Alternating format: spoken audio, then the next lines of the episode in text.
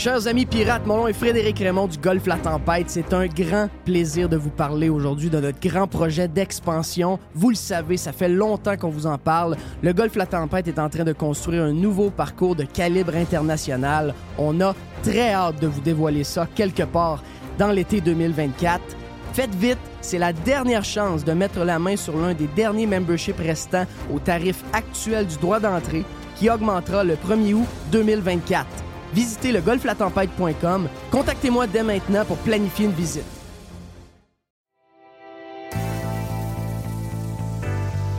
C'est le temps de magasiner chez Tanguay parce que c'est le printemps. Et au printemps, on a des promotions complètement sautées. On a des promotions sur un paquet d'affaires. En partant, on a jusqu'à 40 de rabais sur une tonne de meubles sélectionnés. Oui, jusqu'à 40 sur des meubles.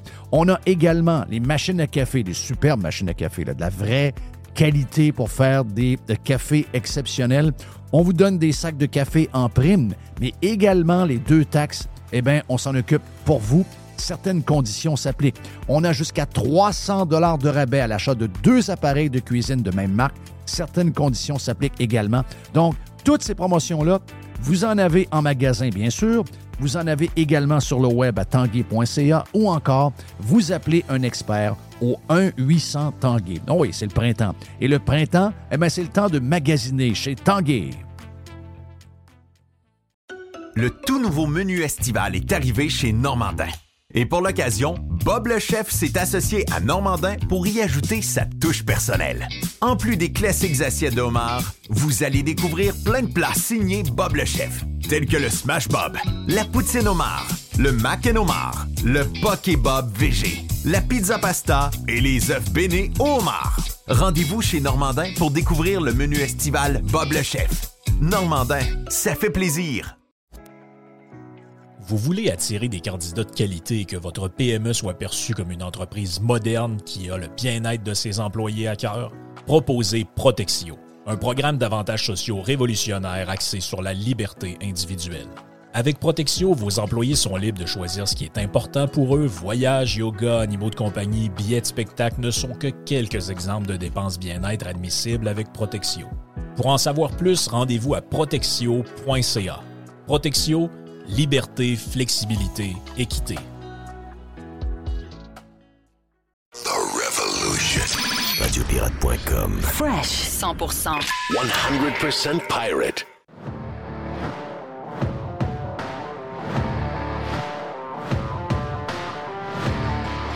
On lance le week-end tabarnache. L'aubergiste. Je l'aime tellement, l'aubergiste. Oui. L'aubergiste, c'est dans les grands vins, là, parce que la Saint-Valentin, c'est... Je m'en sac de quoi il parle. Okay. Je sais juste qu'il lance le week-end. Le week-end, oui. Ah oui, c'est ça. Ah oui. Il va être dans les grands vins? Oui, je suis en mode Saint-Valentin. Donc, en mode Saint-Valentin. Oui, l'aubergiste va être en mode Saint-Valentin pour les... Parce qu'il y a 3 chroniques 20.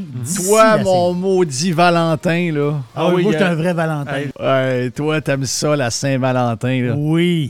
Hey, excuse-moi, là, regarde, on va le dire en bon québécois, là. On a le droit, là, on est sur notre propre antenne. Ça, c'est mange-marde. Ça, excuse-moi, là.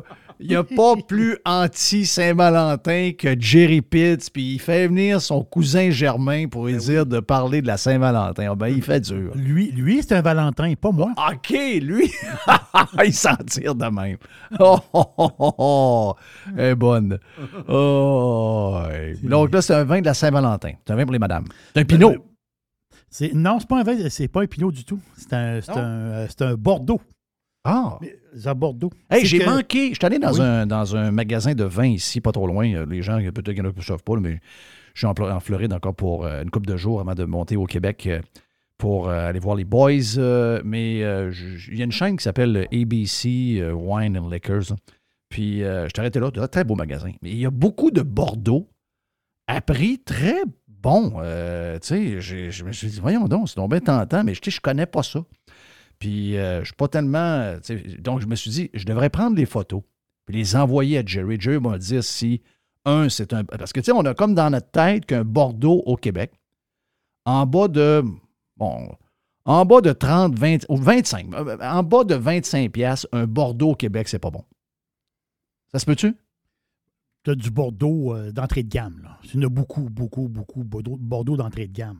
Mais ce qu'on dit, les amateurs de Bordeaux me disent, si tu ne payes pas 25 piastres pour un Bordeaux, achète-toi pas un Bordeaux. C'est un peu ça qu'ils me disent. Faut que tu payes. Ah oui, faut que tu payes. Ah, des Bordeaux à 14-15 piastres, là, c'est pas... c'est correct, là, tu veux dire, parce que c'est... Mais c'est pas des super bonnes bouteilles, là, tu sais... J'aime mieux mettre mon 15 piastres, j'aime mieux le mettre dans un portugais ou un espagnol, un italien. Tu sais. Oui, parce que c'est pas parce que c'est Bordeaux qu'il n'y a pas de la chenoute. Là. Non, Bordeaux, il y a du vin normal. Là. Il y a du vin normal. Normal, sauf que t'as pas, tu ne pogneras pas la bouteille, tu vas dire, oh, tu me sens qu'il y a quelque chose. Avec, oh, wow, il y a un petit wow. Là. Des fois, il n'y a pas de wow. Là. Est-ce qu'avec le Bordeaux, on peut manger, bon, j'imagine, un bon steak? Ben oui. Est-ce qu'on peut manger du porc, du cochon? Oui, on peut manger du porc. Moi, j'adore le porc. J'adore. On a mangé encore hier. Moi, j'adore le porc. Non, mais c'est juste que je regardais les images qu'on a regardées, toi puis moi, puis que Mr. White ne nous croit pas là, que ça existe, là, mais il y a des cochons spéciaux à des places. Il y a un gars qui a... OK, je ne sais pas si c'est un gars ou une fille, là, mais il y a quelqu'un qui a pensé de partir une compagnie. C'est un événementiel, c'est-à-dire que tu t'envoies quelque part, puis au lieu de jouer du gun avec de la peinture... Au lieu de jouer au golf, tu t'en vas dans cette place-là, puis ils t'habillent en cochon et tu joues au cochon. Là. Tu te roules dans la merde, tu c'est ça. Là. Tu as exactement la vie de cochon. C'est comme une genre de petite fermette. Tu arrives là comme client. Tu sais, il y a tout ça. À place d'aller jouer au quai, tu vas là. Donc, tu arrives là, tu mets ton costume. Puis là, il y a quelqu'un qui va mettre des espèces de places pour mettre de la bouffe. Là. Fait que là, ils vont étendre du chou, des carottes, des affaires, de la bouffe. Ils mettent ça là. Puis là, toi, tu vis à quatre pattes à terre, puis tu fais le cochon pendant la journée. Non, mais des fois, elle te donne un petit coup. Attends, j'ai une question, là. Est-ce qu'ils font tout ce que les cochons font? Je veux dire, un cochon, ça groigne, ça se promène. Je les vois se rouler. Un cochon, ça se roule sur le dos des fois là, pour se gratter. Je ne sais pas trop. Ben, ils le font aussi. Ça. Des cochons, ça se reproduit aussi. Là, ça, ouais, moi, pour eux autres, j'ai un petit message. C'est que les cochons aussi, ça se fait cuire en michoui. Là. OK. C'est ça l'histoire. T'sais, tu peux leur rentrer un grand bâton par les orifices, puis tu peux les faire tourner. Là. Si on veut faire le cochon pour vrai, là, ça peut finir de même. Ça peut finir de même. Ça peut finir en bacon. Là. Ouais, mais imagine. Que le gars ait pensé de partir une folerie de même, c'est une chose. Mais que ce soit un succès, puis que plein de gens vont jouer au cochon, c'est la fin des temps. C'est la fin du monde. C'est la fin. Il n'y a plus de revenez-y. Il n'y a plus moyen d'arranger quoi que ce soit. C'est un grand piton reset. On est foutu. Il y a des gens qui veulent vivre une expérience. Oui. Il y en a qui se font. Il y a des places, des anciennes prisons. Tu arrives là, ils t'enferment, puis là, tu vis là pendant un bout. Tu as le feeling d'être un prisonnier. Tu es des patentes de main. Mais la passe du cochon, c'est spécial. Ah, ben, la vidéo, c'est bizarre. Tu es à quatre pattes à terre. Alors, il faut que je voie la vidéo. J'ai pas vu la vidéo, c'est vraiment bizarre. Vraiment bizarre. En parlant de vidéo sur Radio Pirate Live de ce jeudi, tu vas me surprendre parce que j'ai gardé ça près de moi. Mais je ne les ai pas écoutés, OK? Je les ai pas écoutés, je les ai gardés. Je me suis dit, j'aime pas écouter avant puis me faire une idée. On dirait que j'aime mieux écouter live. Donc, j'avais dans mes affaires l'entrevue du docteur Barrette. Hey, lui, là, ça, c'est un des politiciens les plus haïs de l'histoire. Puis moi, c'est drôle, hein? Je ne l'haïs pas, le docteur Barrette. J'aime le genre de caractère qu'il a. C'est un gars intelligent. C'est un gars, en tout cas, moi, je pense que c'est un gars vrai. Je ne l'ai pas en tout, le docteur Barrette, moi. Mais les commentaires que les gens écrivent, la minute qu'il y a quelque chose sur le docteur Barrette, hey, gros cochon, crisse-nous patience, va te refaire opérer une autre fois. C'est incroyable la violence du monde. C'est parce qu'il était dans le Parti libéral, il était dans la CAQ, je ne sais pas trop. Le fait que c'était un libéral, c'est sûr que quand tu es libéral au Québec, pour les autres qui ne votent pas libéral, t'as une liberté de dire tout ce que tu veux parce que ça a été un peu fait par les médias traditionnels aussi. Donc, sur les libéraux, t'as comme un droit qui te donne assez de liberté pour aller très, très loin dans la diffamation. sans qu'il y ait de conséquences. Disons ça comme ça, là. Mm-hmm. Mais il en mange une sincère. Donc, j'ai hâte d'entendre ce qu'il a à dire. Mais moi, dans le contexte un peu, Mr. White, c'est toi qui as écouté l'entrevue. C'est avec la fille de Télé-Québec là, que je connais. C'est Marie-Louise Arsenault. Donc, ça, c'est une émission avec une entrevue un peu plus de fond, j'imagine. L'émission s'appelle « Dans les médias ». Puis là, ils reçoivent... tu sais, il y a comme un invité plus... Il y a un invité par semaine avec lequel il passe plus de temps. Elle m'énerve un peu, moi. Elle t'énerve? Ouais. Elle m'énerve. Mm. C'est pas une fille qui n'est pas intelligente. C'est pas une fille qui n'est pas talentueuse. Elle fait très Radio-Canada. Là, c'est sûr qu'elle est très Radio-Canada. Mais c'est ça. Il y a un côté hautain. Puis je la connais. C'est moi qui la première job qu'elle a eue dans les médias, c'est moi qui l'ai engagée. Incroyable. Et oui, c'est incroyable. Il y a beaucoup de monde. qui ont eu ce cheminement-là. Oui. Ils ne disent pas tout, là. Mais, regarde, c'est ça. Elle n'est pas dénudée de talent. Elle est intelligente. Elle fait une bonne job. Mais je ne sais pas pourquoi elle m'énerve. Tu sais, il y a un côté un peu prétentieux dans la manière de présenter les affaires. Puis, je trouve que c'est forcé. Tu sais, des fois, il y a quelqu'un qui va parler de même. Puis, tu te dis, ah non, elle est comme ça. Tu sais. Mais je ne sais pas. Je trouve qu'il y a un petit côté forcé pour avoir l'air d'avoir l'air de ce que ça donne là. D'avoir l'air d'un peu... Un certain fond de prétention qui m'énerve. Mais l'entrevue, c'est bien important, là, parce que ce qu'on veut entendre, c'est le docteur Barrette. Mets-moi dans le bain un peu sur de quoi on parlait, puis c'est quoi le but de l'entrevue. Ce que j'ai compris, c'est qu'il y a eu un article publié du docteur Barrette sur Legault, sur lequel il disait que Legault, la personne qu'on voit à la télé, là, notre premier ministre, là, qu'on voit dans les points de presse, puis tout ça, puis qu'il parle d'une certaine façon, puis tout ça, c'est pas vraiment le Legault réel. Fait que je te dirais que la question a rapport à ça, puis lui, il explique c'est qui le Legault, parce que lui, il connaît, il a déjà été dans la CAQ. Oui. Fait que lui, il connaît le Legault intime que le monde ne connaisse pas dans les médias. Fait qu'il répond à ça. Alors, vous dites que c'est une question d'image, la politique, puis vous prenez l'exemple toujours dans cet article du 30 de François Legault. Oui. Vous dites François Legault, il y a une construction qui est faite de son image pour qu'il arrive, qu'il aborde les médias. Oui. Qui est le vrai François Legault, Gaëtan Barrette? Ah, bien, c'est très facile. Je l'ai connu, moi, quand j'étais à la CAQ. Ben oui. Le François Legault, le vrai, c'est celui qui est intempestif à la période de questions quand il perd patience. Ça, c'est le vrai François Legault. François Legault, là, pardonnez-moi dans la famille Legault, mais François Legault, il est plus impatient qu'il n'en a l'air. Et quand il exprime à la période d'exception ses moments d'impatience, c'est lui. Il est plus raide, il est plus radical dans ses positions, il parle plus vite. Le François Legault que l'on connaît... Donc le ton plus lent de M. Legault. Ça, c'est chorégraphié. Et ça marche, et je le félicite. Il a compris. La combinaison sondage-chorégraphie, et son alter ego, c'est Christian Dubé, ça lui donne la presse qu'il a là à un point tel que dans ma lecture de l'espace public médiatique, on est très indulgent envers lui. Trop? Ben oui. OK. Ben moi, j'avais tout vu ça. Là. Je ne le connais pas personnellement, là, mais... il n'y a rien de surprenant pour moi. Là. Ce que je viens d'entendre là, moi, c'est toutes des affaires qu'on a vues. Là. C'est un gars qui... C'est un gars qui revire sa blonde quand t'as 10 affaires de travail. Là. Devant caméra. Là. C'est un bonhomme. Là. C'est un bonhomme, c'est ça. C'est un bonhomme qui fait semblant que vous, là, que vous aimez plus le fromage comme ça ou le fromage de même. Puis moi, j'aime ça. Puis là, poutine est donc bien bonne. C'est tout fake, ça. Mm. Ça, c'est tout fake. C'est un gars... Écoute, ce qu'ils nous ont fait vivre... pendant la COVID. Puis, regardez tous les politiciens. Il y en a un autre ce matin là, dans la presse. Pas surprenant de savoir que Régis Labaume fait la bascule à la PM de la Nouvelle-Zélande. C'est incroyable, ça. C'est comme c'était... je suis certain qu'elle ne connaissait même pas il y a un an. Là. Il y a 2 mois.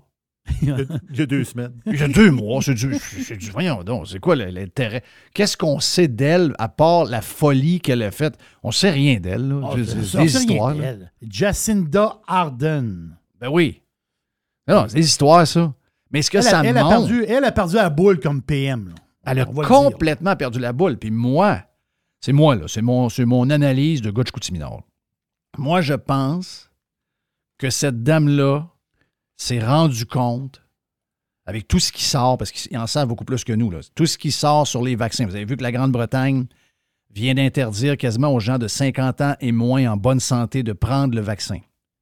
Ça veut dire ça. Ça veut dire qu'ils sont en train de découvrir des choses qu'on suspectait et que là, on est sûr que ça arrive. Puis ces vaccins-là sont dangereux pour des gens en forme et jeunes. Ce qu'on disait qu'on n'avait pas besoin il y a 2 ans. Mais à force de répéter ces mensonges-là puis de nous imposer leur monde et leurs histoires parce qu'eux autres voulaient se sécuriser, on a vu dans toute la patente, puis moi, je pense qu'elle s'est rendue compte que là, elle dit, hey, elle le voit, là. Elle dit, je suis plus capable de... Elle dit pas ça de même. Mais dans le fond d'elle, c'est qu'elle n'est plus capable d'être PM parce qu'elle n'est plus capable de s'assumer et d'assumer ce qu'elle a fait. Elle a de la misère. Elle a réalisé que... Elle a échappé. Elle a échappé. Elle a réalisé que tout ce que... je vous parle pas du monde flayé, là. Je parle du monde comme nous autres qui questionnait, beaucoup de monde, la majorité. Parlez-moi pas des 75 crackpots, là. Parlez-moi des centaines de milliers et de millions de personnes à travers le monde, puis probablement 1 million de personnes à travers le Québec, qui se posaient des questions intelligentes, pas des affaires flayées comme on entendait, puis sur lesquelles tout le monde était identifié à ça parce que ça faisait l'affaire de la gang. Mais elle a réalisé que ces gens-là, les questions qu'on avait étaient bonnes et que finalement, on avait raison et que si elle avait été, mettons, moins... je dirais, moins dirigée par ses émotions et plus par sa tête, qu'elle n'aurait jamais fait ce qu'elle a fait. Et le soir, quand elle se couchait, elle n'était plus capable d'être avec elle-même. Et c'est pour ça qu'elle a démissionné. Ça, c'est mon analyse à Saint-Saëns à moi. Mais là, t'as la gang du Québec, t'as la Beaume à matin, t'as la fille qui veut se présenter comme chef du Parti libéral, là, la QS libérale. Là. Marois. Marois Risky. T'as qui d'autre que j'ai vu? J'en ai vu d'autres aussi. Là. J'ai vu qui a fait l'éloge. En tout cas, plein de monde ont fait l'éloge à cette dame-là. Moi, ça me montre que il y a des gens qui trippent vraiment sur le côté autoritaire, quasi-totalitaire de la patente. Et ce que nous, on a vécu, qui ressemble pas mal à ce que la madame, parce qu'elle a eu l'avantage d'avoir une île.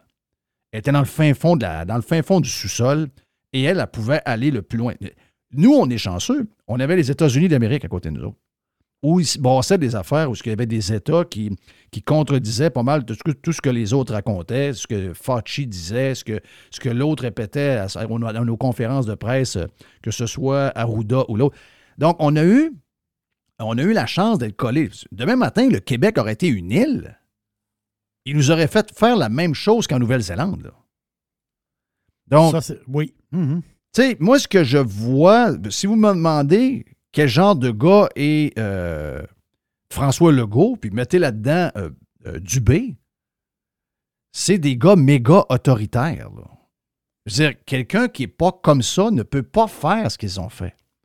Donc, moi, je le sais que tout. Ben, bonjour, là, comment ça. Bonjour! C'est arrangé, ça. C'est un acteur, puis en plus, c'est un mauvais acteur, parce que c'est tellement fake que j'ai pas besoin de Gaétan Barrette me dire ça, là. Moi, je sais exactement quelle sorte de personnalité. On l'a vu. Puis, c'est encore plus intriguant pour moi de savoir qu'il y a 94 sièges après nous avoir fait vivre ça. C'est vraiment, ça, c'est bien plus ça qui est intriguant. Tu te dis, my God, il y a une grande partie de la population qui a besoin d'avoir un genre de curé autoritaire en avant pour leur dire quand est-ce aller se coucher, là. Quand est-ce tomber enceinte. Il faut comprendre que les gens qui l'ont mené par le bout du nez, puis les gens qui allaient revoter pour lui, c'est des gens qui ont été élevés dans l'Église, là. Donc, il y a ce genre de curé. Allez écouter 1923, OK, qui est l'époque précédente de John Dutton de Yellowstone. Et regardez le comportement du curé et de l'Église avec les Autochtones. Puis ça, on le voit là-dedans, mais dites-vous que nos parents qui avaient 2 enfants ou des affaires qui se passaient, puis moi, à petite échelle. J'ai été au séminaire de Chicoutimi les 2 premières années, jusqu'au temps qu'on me dise, c'est assez, moi-même, que je n'ai pas fini la deuxième. Un mois avant la fin, on m'a dit, il faut que tu prennes un break, c'est le temps d'aller faire un tour par chez vous. Mais ça m'avait saisi comment... Puis il y avait tout, quoi, la moitié des profs qui étaient des frères, des curés, des patentes de même. Leur côté très autoritaire. Ah oui, Tu sais, tu dis, mais voyons, sacrément, tu sais un problème, toi, là. Je vais comprendre d'une autre manière. Là. Je veux dire, mais, entre ce qu'on est aujourd'hui, où on tolère tout, puis quelqu'un d'enragé qui veut juste te donner un coup de pied dans le derrière, bien, ça, je sais que ce comportement-là, ça plaît à des gens qui ont été élevés de même. Puis ces gens-là sont encore là aujourd'hui. Puis lui, il dit, c'est cette clientèle-là qui va me réélire. Donc, c'est elle que je vais défendre, puis je vais parler à tout le monde demain. Donc, moi, j'ai découvert un gars très autoritaire. Je n'irais pas... Tu sais, j'ai entendu le terme totalitaire à un moment donné, qu'on a comme joué avec ça. Je pense que c'est un terme qu'il faut utiliser vraiment de manière prudente, là, parce qu'un vrai système totalitaire, c'est pas ça, là. Mais... très autoritaire, ça, j'ai pas de problème à aller là.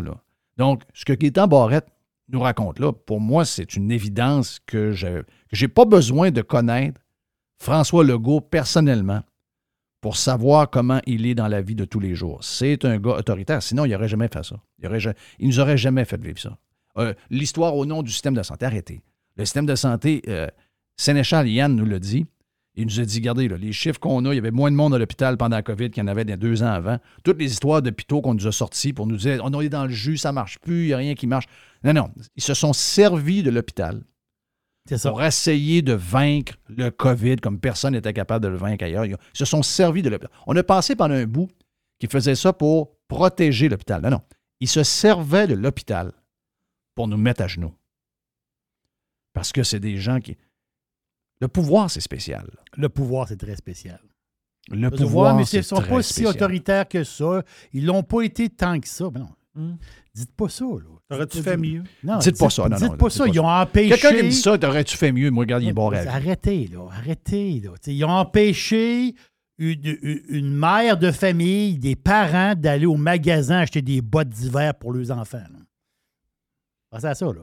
C'est-à-dire, les magasins étaient strappés. Là. Oh oui, il y avait des straps. Non, il y avait des straps. Vous ne pouvez pas vous imaginer toutes les folies qui ont été faites. Là.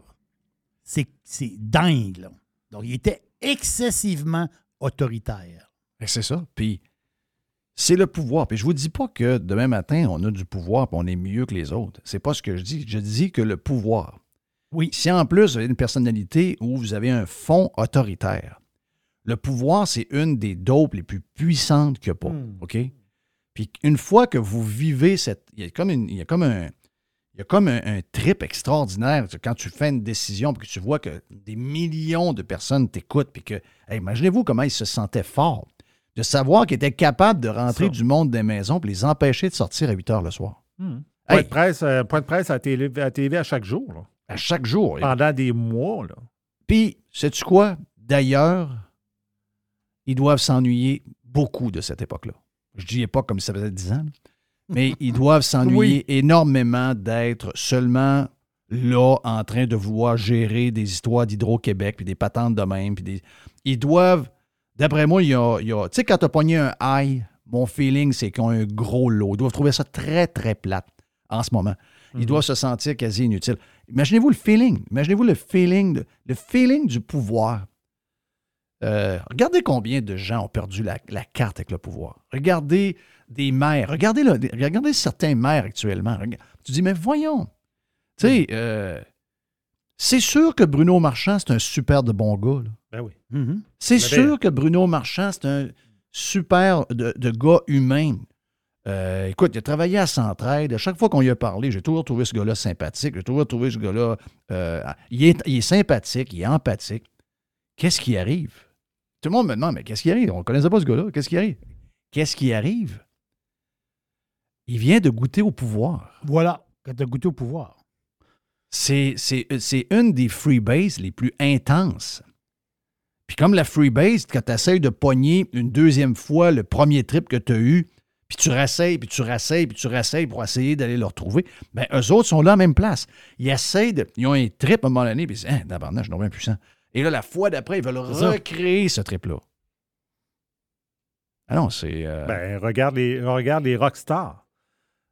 Ceux-là qui finissent toujours par l'échapper, c'est les exceptions là, qui ne l'échappent pas. Là. Ouais, c'est ça. Qu'est-ce qui fait ça? Ben, c'est leur pouvoir, leur notoriété, leur popularité. C'est ça qui arrive. Puis, regardez comment tout ce monde-là se comporte. Là. Les artistes, les gens qui ont du pouvoir, les gens qui sont capables d'influencer. Regardez comment ils se servent de ça. Puis, je ne suis pas en train de dire que c'est de leur faute nécessairement. Même si tu es bien de bonnes intentions, si je te donne une shot de fentanyl, tu vas avoir la même réaction probablement que les deux autres de côté qui l'ont pris. Là.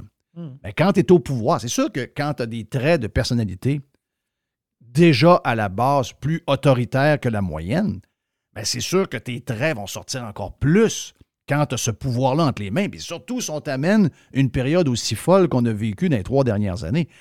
Et c'est quoi, tu penses, qu'ils veulent recréer les dirigeants avec l'histoire de la peur sur les réchauffements climatiques, puis les changements climatiques, tout ce que tu veux?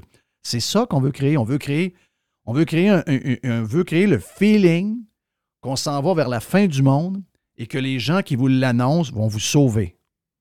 Puis que vous devez nous écouter, puis vous devez tout faire ce qu'on va vous demander. Puis c'est le seul moyen qu'on vous sauve votre existence. Le pouvoir peut t'amener à des places très, très sombres. Là. Très sombres. Le pouvoir... Là, si je te donne une date, mettons, je te donne la date de février 2022. Hein? Février 2022. Ça fait un an. Là. Ça fait un an. Ça fait même pas un an. Ça fait même pas un an. Bon. On va dire ça fait un an. Là. On n'y est pas pour 3 semaines, 2 semaines. Là. Février 2022, le gouvernement... Okay, a étudié l'idée de limiter l'accès aux soins des personnes non vaccinées. Là. Oui. Pensez, attends un peu, ils ont demandé à un comité d'éthique... Essayez de penser à ça aujourd'hui avec tout ce qu'on sait maintenant. Là. Pensez à ça. Qu'il y a des gens qui ont pensé à ça. Qu'est-ce qui fait ça? Qu'est-ce qui fait que les gens vont jusque-là? Voilà, c'est que ton pouvoir... le gouvernement est allé au maximum du pouvoir qu'il pouvait avoir. Ils sont allés chercher, graffiner toutes les miettes. Ils peuvent t'enfermer chez vous, ils peuvent barrer les routes. Madame est devant un tank à TV. Ils peuvent faire plein de patentes. Mais ils sont allés, on va dire, on va checker ça. Voilà. Là, ils sont allés voir un comité d'éthique pour voir si c'était possible. Imagine. Le comité d'éthique a dit non, c'est pas une bonne idée. Là. Le gouvernement a reculé. Ils sont allés jusque-là. Donc, c'est pour ça que le pouvoir... C'est très grisant. Tu marches... Ouais, mais 3 mois plus tard, 94 élus de ce parti-là ont été élus par les gens qui se sont fait faire ça. Là. Je comprends que là-dedans, il y a des gens qui étaient convaincus que c'était l'affaire à faire parce qu'ils avaient réussi à les convaincre avec leur pouvoir. C'est incroyable. C'est pour ça que je disais cette semaine à Yann qu'on ne peut pas tourner la page puis essayer de juste... Il faut se rappeler ça. Si on ne veut pas que ça se reproduise, il faut étudier ce qui est arrivé, il faut comprendre ce qui est arrivé. Puis moi, je pense même que nos institutions démocratiques sont à revoir, bien plus que on va élire juste le nombre de personnes en fonction du nombre de votes. C'est plus que ça. Il faut qu'on ait une balance du pouvoir. Il faut que... Tu sais, des fois, aux États-Unis, on dit la manière que c'est installé, des fois, on dirait que ça tourne en rond un peu, ça finit par un veto du président, ça fait ci, ça fait ça. Mais ce système-là, que des fois on trouve un peu lent pour changer certaines choses, les empêche, eux, d'avoir le genre de dérapage que nous, on a connu. Parce que dans notre système, disons-le, là, lui, il décrit un gars très autoritaire à qui on donne énormément de pouvoir. Finalement, là, le PM, élu majoritairement, il peut faire ce qu'il veut. Là. Oui, il peut faire ce qu'il veut. Avec un conseiller ou 2 à côté de lui, pas élu, le gars peut faire carrément ce qu'il veut. Oui. Ça ne fonctionne pas. Là. Et ça, ça, d'après mon feeling, c'est que dans ce qu'on a vécu là, il faut apprendre de ça. Puis, je comprends que Yann disait cette semaine, mais il faut s'assurer que la loi sur la patente d'urgence ne revienne plus. Sauf que... les mesures d'urgence. Les mesures d'urgence. Sauf que ces histoires-là sont toujours contournables. Il y a toujours un moyen de contourner ces lois-là. Moi, je pense que c'est la structure... Comment on fait justement pour que quelqu'un qui a un fond autoritaire que jamais ce fonds-là, il peut s'en servir, même s'il est président de la place ou PM de la place. Jamais. Jamais le système lui permet de s'en servir. C'est ça qu'il faut apprendre, la patente. Quand ils ont appliqué la loi sur les mesures d'urgence, là, moi, je ne savais même pas que ça existait. Moi non plus. Je ne savais même pas qu'on pouvait faire ça. Ben, faites-en pas que si on passe une loi pour pas que ça arrive, ils vont nous arriver quelque chose qu'on ne sait pas qui existe dans 7 ans qui va leur permettre de faire la même chose. Il faut que ce soit la structure au complet qui enlève le but de ce qu'on vient de jaser, là, c'est qu'il faut que la personne en haut ait moins de pouvoir. Il faut qu'elle soit redevable. Il ne faut jamais, parce que si tu tombes avec quelqu'un qui... Voilà. Tiens, là, on a pogné quelqu'un de très autoritaire, mais peut-être que la prochaine fois, on a pogné quelqu'un de totalitaire. Pour vrai, là. C'est ça. Tu sais, il y a des places qui est arrivé des affaires dans le monde qu'avant que ça arrive, jamais ils pensaient que ça allait arriver, là. Ouais, non. Mais quand tu as une coupe de lumière qui allume sur comment notre système est fait, puis excluons les individus, là, on a des alarmes qui sont sonnées de partout. Bien là, notre devoir, c'est d'exiger que tout ça change pour que plus jamais... Hey, t'as peu, là. On voulait taxer les gens pas... on les empêchait de rentrer dans des endroits. Il y en a un qui a dit « Je ne veux même pas me faire soigner par une infirmière » alors qu'on manquait d'infirmières qui n'est pas vaccinée. On a voulu mettre les infirmières dehors. Il y a des gens qui ont perdu... C'est fou ce qui est arrivé, complètement fou. Donc, Gaétan Barrette nous dit que François Legault est un gars très autoritaire, puis c'est un gars que tout est stagé, puis c'est un gars qui pogne les... Moi, excusez-moi, là, j'ai bien correct, je suis content de l'entendre, je l'aime bien, le docteur Barrette, là, je le trouve bien franc de le dire, là, mais pour moi, c'est zéro une surprise. Non, sans être une surprise, c'est qu'il est allé le dire sur un plateau. Exact. C'est ça. Il a eu le courage de le dire, c'est vrai. C'est nous, on le dit, ça n'a pas d'impact dans le sens « Ah, il y a des gars qui parlent à la radio ». Sauf que quand un gars de la stature de Bon, on sait qu'il l'a côtoyé. Il l'a côtoyé. Thank you. On va faire une pause. Gilles tape du pied. Il est avec nous autres sur Radio Pirate Prime dans les dernières minutes du show de ce matin. On a eu Denise de Beautiful également. On a jasé pas mal là, ce matin sur Radio Pirate Prime. Joignez-vous à nous si ça vous tente. Allez sur radiopirate.com pour écouter la version payante sur toutes les plateformes que vous connaissez comme Spotify, entre autres, et Apple Podcast. Donc, si ça vous tente d'aller sur radiopirate.com pour aller vous abonner. Mon nom est Jeff Fillion, vous êtes sur Radio Pirate Live. Gilles est le 2 pour 1 et de retour cette semaine. On est ensemble dans les prochaines minutes et on lance le week-end avec l'aubergiste dans quelques minutes aussi. This is going to give you the energy to go on. Radio Pirate. Radio Pirate. La majorité des dodus n'auront jamais le courage de prendre en main leur santé. Ils engraisseront jusqu'à en crever en se demandant ce moment ce qui a bien pu leur arriver.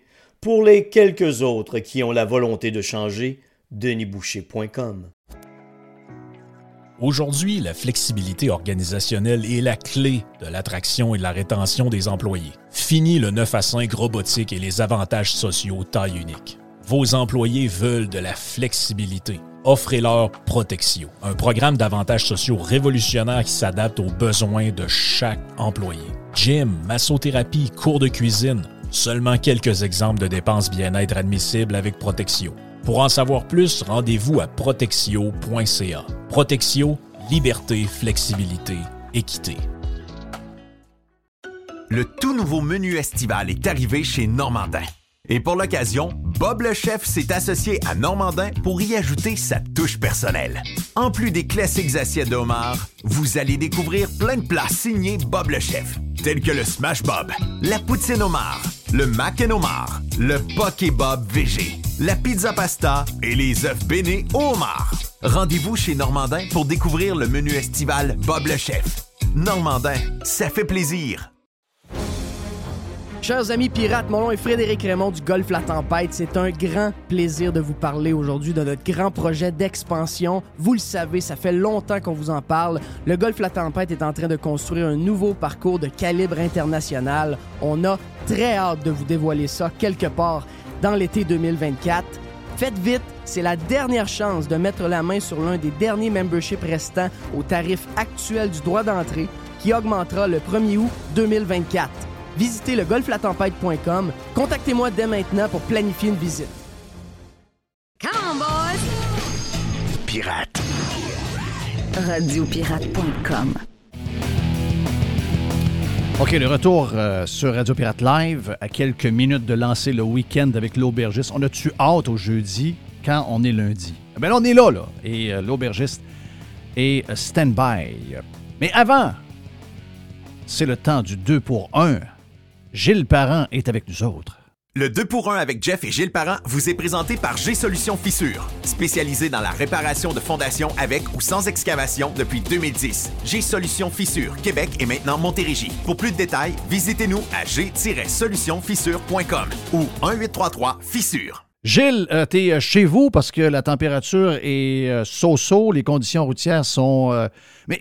Mais as-tu remarqué qu'on a comme tendance, à chaque fois qu'il y a une bordée de neige, on parle de plus en plus d'événements météo, de cataclysmes météorologiques, de bombes météo. C'est toujours du jamais vu, alors que finalement, on annonce gros, puis ça donne que ça ressemble pas mal à l'hiver qu'on connaît. Là. Il tombe de la neige, il vente, il y a de la poudrerie, puis les conditions routières sont pas belles, puis les grattes sortent pas. Donc, il n'y a rien de nouveau là-dedans. Jeff, rappelle-toi la folie du vortex polaire. Oui. Tu avais Anderson Cooper qui était live 24 heures par jour, puis il attendait le vortex polaire qui était plus ou moins arrivé. C'est une nouvelle dénomination qu'on avait il y a une dizaine d'années. Puis, effectivement, on a tendance, même hier puis aujourd'hui, on nous parlait pour Québec Tempête 15 à 25. Puis je peux t'annoncer hier que Colette était mêlée dans ses bottines aussi à TVA. On écoutait ça, puis on rit un peu parce que c'était une tempête, mais ça n'en était pas une parce que les vents étaient à 50, puis il était pas. Finalement, de ce que je sais, à Québec, il y a 11 cm qui sont tombés. On est loin de 30, là. Oui. Puis le vent, ben on sait, le vent, ça amène la neige, ça amène un peu de poudrerie, ça complique. Mais tu sais, pour compliquer les routes, ça prend pas nécessairement 30 cm. Il peut en tomber deux en une heure, puis s'il fait moins 10, ça vient comme de la glace. Puis finalement, mais c'est ça, c'est l'hiver. Donc. Mais y a-tu des événements météo qui ont vraiment été marquants? Dans le sens que là, aujourd'hui, on a l'impression que tout est marquant, mais il y a déjà eu des vraies affaires, là. Et je veux juste, avant, c'est parce que je me suis amusé à aller voir, parce que, tu sais, évidemment, on paye des taxes pas mal, puis il y a des gens qui travaillent, des fonctionnaires qui travaillent pour nous autres, Jeff, qui font de la recherche puis des archives. Les archives de Environnement Canada sont quand même intéressantes. Fait que j'ai passé un peu de temps hier pour aller chercher les événements majeurs météo des 125 dernières années. Pensez-vous pas peut-être, ça ne durera pas une heure. Là, au contraire, je suis allé chercher ce qu'il y avait de majeur, puis il y en a dont on se rappelle. Mais ce qui est le fun, c'est de voir les comparaisons puis les extrêmes là-dedans. C'est vrai, ça, c'est intéressant. Mais avant d'aller là, je voulais juste te dire que quand on parle, évidemment, on a tendance à bonifier le passé, puis les tempêtes, c'était pire avant, c'était pire. Mais en termes, juste 2 secondes pour faire une anecdote liée à la radio, Jeff. Tu connais bien Denis Langlois, qu'on appelait Denis Langlois, puisqu'il a travaillé longtemps à CFLS. Puis c'est un des premiers à avoir travaillé, un des seuls d'ailleurs à avoir travaillé à CFOM anglais sur le boulevard Hamel à l'époque. On parle de 74-75. Il avait 15 ans. Il travaillait là. Fait que c'est un des premiers à avoir travaillé. Moi, ce que je me rappelle, c'est que tu lui demandais à lui, c'était comme le spécialiste des frites. C'est-tu ça? C'est-tu lui qui était le bon absolument. Dans... Il a été pendant 25 ans de sa vie à manger uniquement des frites. Arrête, voyons. Sur la tête de ma mère qui est morte. Je ne dirais jamais juste ça, c'était pas frites. Vrai. Là. Donc le matin, il déjeunait aux frites, puis il soupait aux frites. Les frites. Il arrivait au Saint-Hubert, il demandait 2 frites, puis il mangeait tranquillement à la fourchette, une à la fois. Fait que c'était long en tabarouette, me dire une chose. Et lui, là, un de ses plaisirs, puis moi, je l'ai vécu avec lui parce que j'ai été célibataire jusqu'à 30 ans. Fait que quand je travaillais à CFLS, puis après ça, on a travaillé ensemble à la radio, il m'appelait puis il disait on va aller manger une frite. Il venait me chercher avec son mobile parce qu'il avait son mobile avec les pitons puis dans ce temps-là c'est les VHF, les UHF, les polices. C'était tout un phénomène, Denis. Là. Juste pour vous dire, pour vous faire sourire, Jerry, quand il partait une semaine en vacances, ce qui était rare, il prenait ses machines, il allait plugger dans la cuisine de sa mère puis sa mère écoutait la police. Ah, OK. C'est vrai, quand il me dit ça, je dis tu me niaises. Là. Il a fallu que j'aille à Charlesbourg, pas loin du boulevard de la capitale, voir chez sa mère, ben je ne le croyais pas. J'arrive là, les machines, OK, j'ai dit, madame, vous écoutez ça? Ah oui, mon fils, c'est une vraie folie. Quand il y avait de quoi, même s'il était en vacances, elle l'appelait, elle disait, ça, c'est peut-être important, appelle dans la police. Fait que pour vous dire qu'il était maniaque de même, mais lui, incroyable. Il me disait, on va manger une frite, Jeff. On partait, puis on s'en allait à Montmagny. À Montmagny, il y avait je pense qu'il était encore là, c'est un genre de roulotte à patates. Je dis, qu'est-ce qu'on fait là? C'était autant de kilométrages pour une frite. Ah, mon meilleur. OK, lui, il me disait. Un maniaque. Donc, lui, il disait, à Saint-Raymond, Tiwi Snack Bar, à Sainte-Catherine, Marcotte, Pat Rétro à Québec, puis il y avait 5-6 places, c'était ça. Il n'allait pas ailleurs. OK, donc il y avait ses places. Il ne voulait même pas, lui, il voulait même pas aller ailleurs, donner un genre, faire un genre de concours. Il avait déjà déterminé ses places, c'est là qu'il allait. C'est avec Denis, je veux juste te dire deux anecdotes. Je reviens à la tempête pour mauvais temps. À un moment donné, lui, son plaisir, parce qu'il y avait un 4x4, un gros Jimmy dans le temps, tu sais, bon, je te parle des années 80. Et là, il m'appelait, il dit « Hey, gros Gilles! » Évidemment, entre gros, on se parlait, c'était parfait. Il me disait « Ça te tente-tu de faire un tour de tempête? » Je dis « Moi, j'ai pas de problème, j'avais du temps. » Fait que là, il vient me chercher, puis on part. Là, il y avait des bonnes tempêtes, surtout avec du vent. Okay? Oui. Donné, je me rappelle, on traverse, puis on est sur la 20. Puis, tu sais, je pense que vous savez tous, si vous êtes allés dans le bas du fleuve, il y a des affiches qui expliquent ce qui arrive souvent, c'est-à-dire il y a entre, mettons, Lévis et Montmagny, il y en a du vent. Quand il y a de la neige, même s'il ne neige pas, s'il y a des vents forts, ça poudre et tu ne vois plus rien. Bon. Alors, dans ce coin-là, il y avait un gros, gros accident. Fait que, on va aller voir ça, il y a un accident. Et moi, je savais que Denis était connu de la police, mais Jeff, tu sais, quand tu es dans ce milieu-là, tu te dis, ça ne peut pas être maniaque de même, mais on arrive, puis là, il y a des... On approche tranquillement parce qu'on sait qu'il y a eu un accident à tel endroit. Fait qu'on roule ça à 20, direction Lévis. Et là, on commence à voir des gyrophares, les lumières, puis tout. Puis là, on arrive, puis là, évidemment, il y a des policiers partout, puis là, tout est arrêté. Puis ils font, évidemment, sortir les gens pour aller pogner à 132, fait que tu ne peux plus rouler ça à 20. Denis continue. Hein, Denis, tu continues, tu n'as pas le droit de continuer. On arrive au barrage de police. « Hey, salut Denis, comment ça va? T'as-tu des... » Écoute, c'est de même, là. « As-tu des porte-clés du zoo? » Ils sortaient des T-shirts, puis des cassettes Zouzou Top 1, 2, 3. Puis là, on passait. C'était comme ça. Fait qu'on passe, mais là, écoute, je vais t'épargner le détail, mais c'était tout un accident. Fait que, tu sais, mais avec lui, on vivait ça, puis moi, c'était un plaisir fou. J'ai vécu des... Autre chose que j'ai vécu, je te donne un deuxième et dernier exemple, mais il y en a bien d'autres. À un moment donné, on s'en va justement à Montmagny prendre un frite avec Denis. On part ensemble avec son mobile, on se promène, puis on s'en va chercher la frite. Puis là, à un moment donné, Denis, en revenant, c'est à 132, parce qu'il aimait mieux prendre à 132, il dit, « Fais 2 chars d'enquêteurs de police que je veux passer, c'est pas normal. » Je commence pas là. Il dit, il se passe de quoi? Fait que là, prend un téléphone, appelle Alain Couillard. Alain Couillard faisait la circulation à CFLS en avion. Fait que là, les gens qui ont 50, 60 ans, ils se rappellent peut-être de ça. Là. C'était un peu ridicule parce qu'il y avait 3 chars sur la route, mais c'était comme ça. Circulation en avion. Jeff, tu te rappelles de ça? Ben oui, ça faisait big. Ça faisait big. Fait que lui, il dit, va à l'aéroport, prends l'avion, puis va survoler Bellechasse, il se passe de quoi? Fait que, il embarque dans l'avion, puis il appelle Denis, mettons 15-20 minutes après, 1 heure après, je ne sais même plus, ça n'avait aucune importance pour l'histoire. Il dit, ouais, il y a un déploiement de police, il y a à peu près 15 chars de police à telle place. Fait que, dans le fond, c'était dans Bellechasse, je pense, c'était à Saint-Michel de Bellechasse. Il y avait une ferme, puis il y avait un double meurtre qui s'était produit là. Et aujourd'hui, en 2023, il n'a jamais été résolu. Fait que ça fait partie des meurtres, tu sais, quand tu as des histoires là, que tu vois au canal, je ne sais pas trop quoi, à télé. Là, Unsolved Mysteries. Hey, this is Robert Stack. Avec Jean Coutu, dossier mystère. Oui, il y avait Jean Coutu qui faisait ça. C'est ça. On se rappelle. Alors, pour te dire, on est arrivé là, même affaire. Salut Denis, comment ça va? T'as pas un petit déjeuner pour nous dire que Dr. Gangrène? C'était comme ça, là. Fait que, on est arrivé là, puis on avait vu les. Hey, t'es avec Gilles. Gilles, fais-nous Julien Raisin. Oh. Écoute, c'était une autre époque, là. Tu sais comment c'était. La radio était dominante, puis elle prenait une place de fou dans nos vies aujourd'hui. On peut dire que c'est un peu différent, hein, sans vouloir cracher sur ce qui se fait, pas du tout, mais c'était vraiment quelque chose de majeur. Mais il y avait une passion des gens, puis mais lui, c'était le normal de sa vie. Et ce que ça met en évidence, ce que je vous dis aujourd'hui, c'est que des reporters avec leur camion 24 heures par jour qui sillonnent les rues à Québec, ça n'existe plus. Là. Non. Ça n'existe plus. Parce que ça coûte trop cher. Parce que, on pourrait dire l'autre. Donc, je reviens. Comme on dit souvent, c'est que tout l'aspect proximité du média local qui était la radio n'existe plus. Ils ont, par des mauvaises décisions, ils l'ont enlevé. C'est une grosse décision. C'est un gros événement. La première chose que tu vas faire, Jeff, tu vas aller sur Twitter. C'est là que tu as le plus de chances d'avoir quelqu'un qui en parle. Es-tu d'accord? Oui. C'est la première source. Même la télé, des fois, il l'échappe quand il arrive de quoi à la fin de semaine parce que tout le monde est parti en vacances. Mais Twitter, c'est souvent quelqu'un qui va se faire dire par quelqu'un d'autre s'il passe de quoi. Fait que habituellement, c'est là que ça se passe. Exact. Revenons donc à nos taxes qui font du chemin, comme les annonces le disent. Donc, les événements majeurs qui ont marqué, mettons, de 1900 à aujourd'hui le pays. La tornade canadienne la plus meurtrière de l'histoire, c'est le 30 juin 1912. Ça fait un petit bout. Fin d'après-midi, tornade qui ravage 6 pâtés de maison au centre de Regina, tuant 45 personnes, blessant 350 personnes, détruisant complètement 750 immeubles. Il l'avantait pas pire. Ça a été, on l'appelle encore aujourd'hui dans la région de l'Ouest canadien, le cyclone de Regina. Ça aura pris 46 ans pour payer les dégâts qui se sont produits sur 30 juin 1912. Là. Pour vous dire comment c'était gros.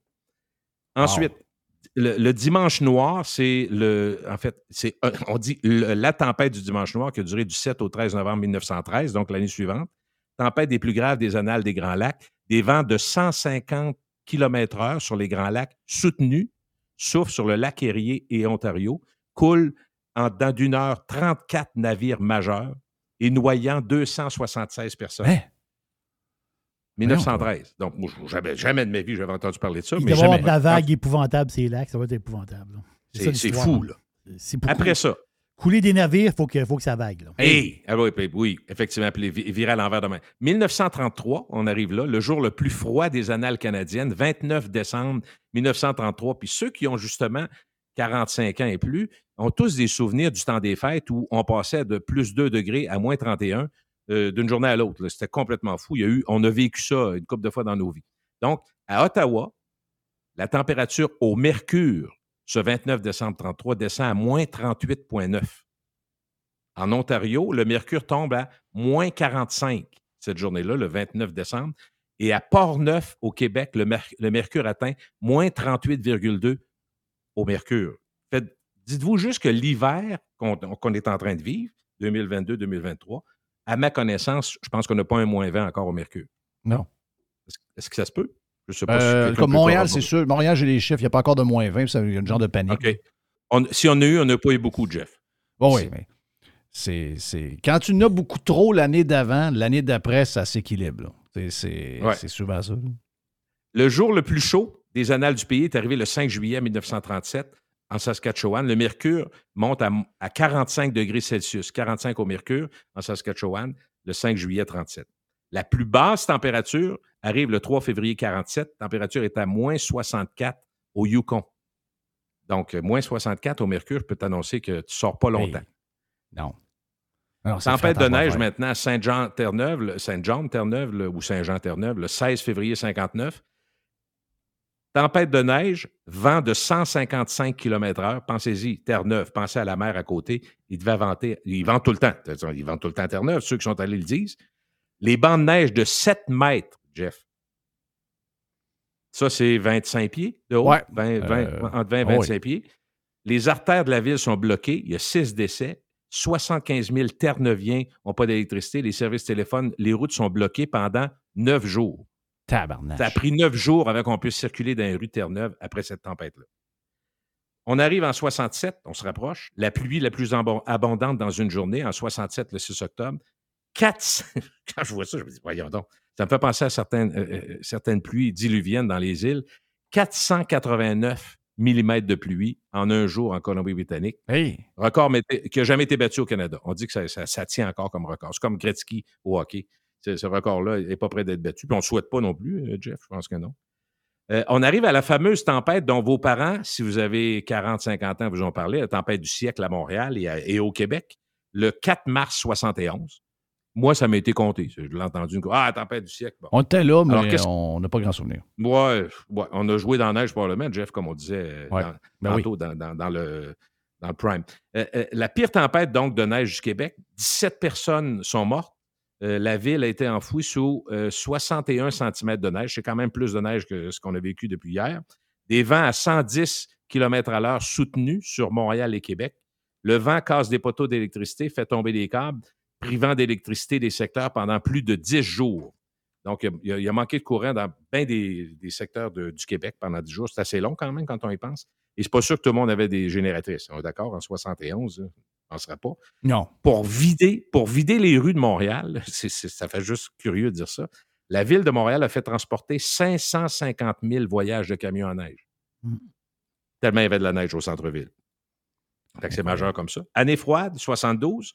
La seule année des annales où toutes les stations d'observation météorologique du Canada ont rapporté des températures sous la normale. Donc, dans l'histoire du Canada, c'est l'année 72 qui était la plus froide, sous la normale presque toute l'année. On arrive au 31 juillet 1987, une des plus fortes tornades de l'histoire du Canada. Edmonton est frappé, 27 personnes sont mortes, je ne me rappelle pas du tout. Les vents sont de 400 km à l'heure à Edmonton. Mais... Il y a un sillon, donc c'est une tornade. Sillon de mort et de destruction de 40 km, largeur de 1 km, des grêlons de la taille des balles molles, pas des balles de golf, ni des balles de baseball, des balles molles.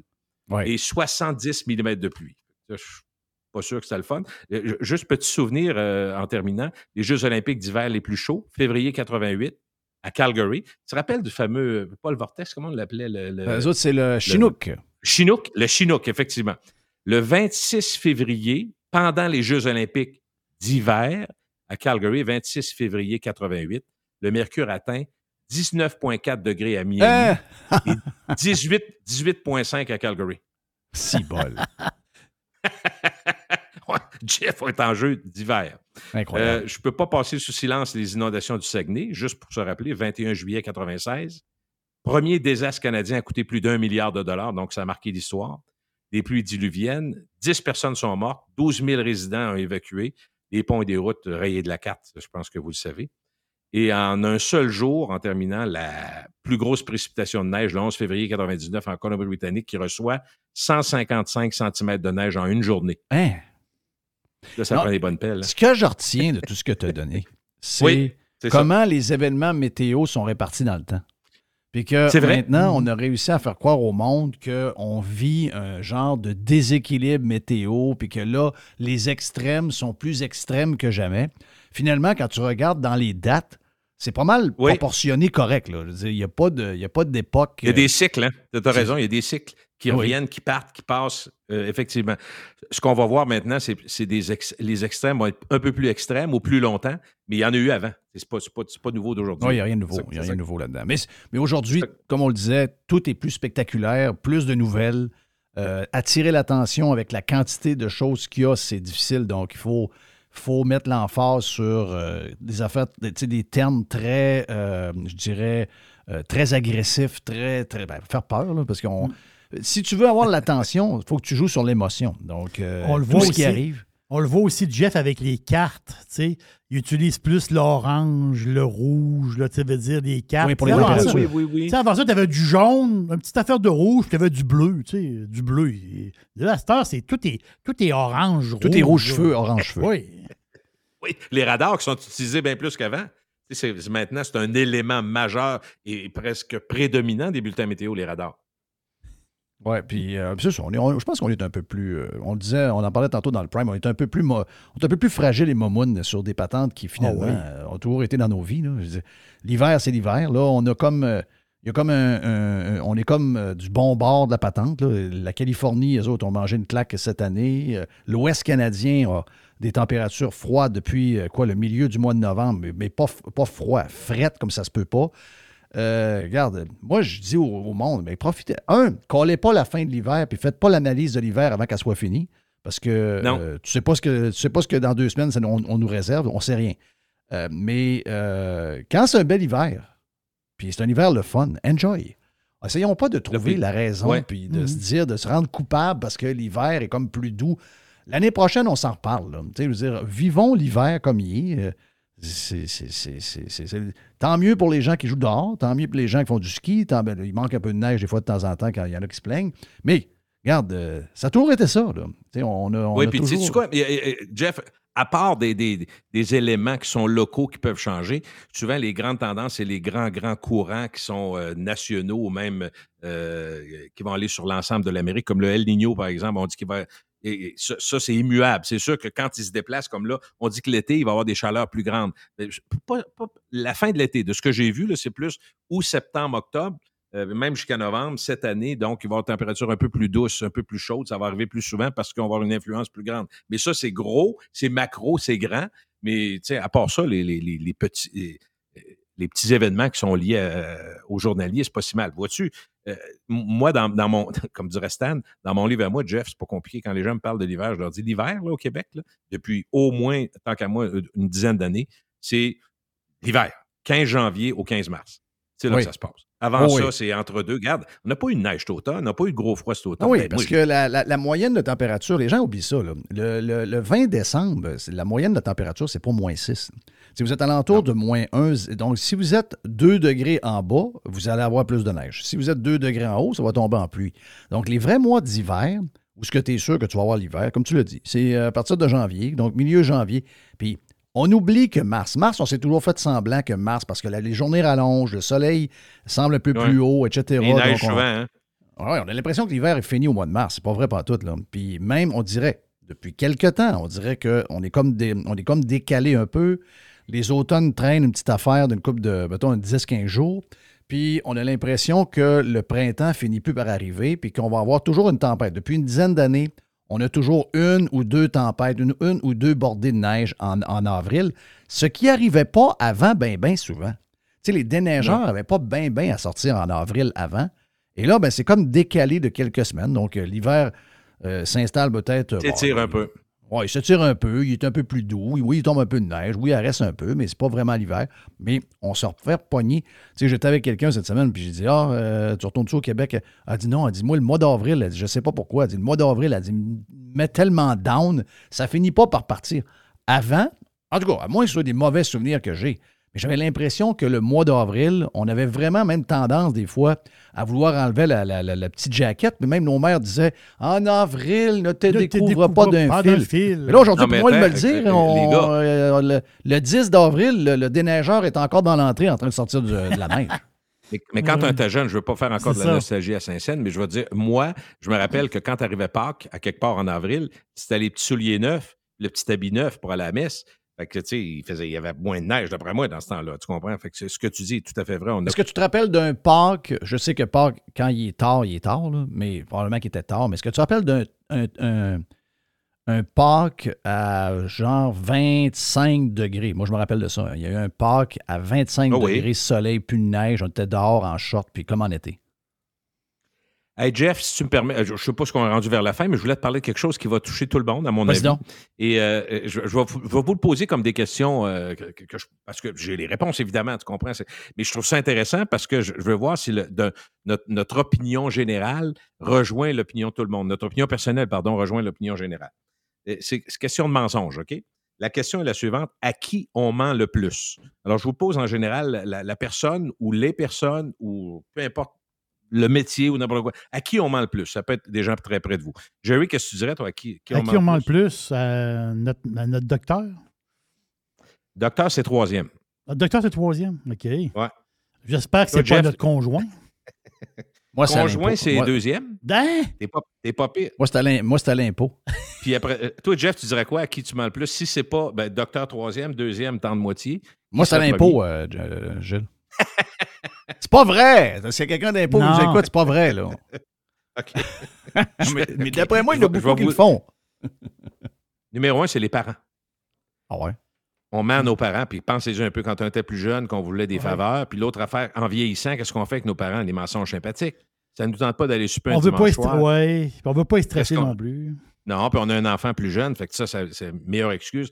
On irait, mais là, le petit agrippe ne veut pas donner ça à grand-maman. Ah ouais, OK, ben reste à la maison, profitez-en. Dans le fond, ça ne te tente pas d'y aller. Puis pas... Au lieu de leur dire, ça ne me tente pas. Tu vois-tu, t'appelles tes parents, ça ne me tente pas de vous voir. Ouais. Pourquoi pas? Là, c'est le temps d'un petit mensonge sympathique, à mon avis. De leur dire une autre raison qui fait que tout passe bien, puis il n'y a pas de chicane, puis il n'y a pas de problème. Donc, on ment à nos parents. 43 % des gens mentent à leurs parents. La tante moitié, c'est 41 %. Donc, c'est une bonne lutte.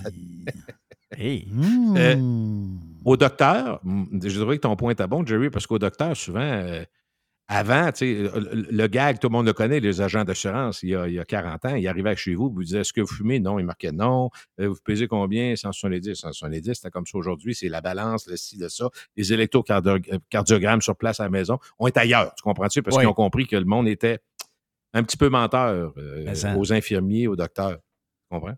Mais ça, alors, c'est sur la docteur, quantité. Le plus drôle avec le médecin, c'est vraiment la quantité d'alcool. Là. Quantité d'alcool? Hey, ben oui, quantité d'alcool. Puis, faites-vous de l'exercice. Oui, je sors 4 fois par semaine faire une marche de 10 km. Écoute, vous avez tellement raison, je vais vous donner, parce qu'il y a une deuxième partie à mon affaire, c'est ça que je trouve ça intéressant pour se comparer. Donc, juste finir, parents, temps de moitié, docteur, meilleur ami, 36 % à qui on va mentir, puis frère ou sœur, à 32 %. Maintenant, ce qui est le fun, c'est quel est le mensonge le plus dit? Qu'est-ce qu'on dit le plus comme mensonge en général dans la société?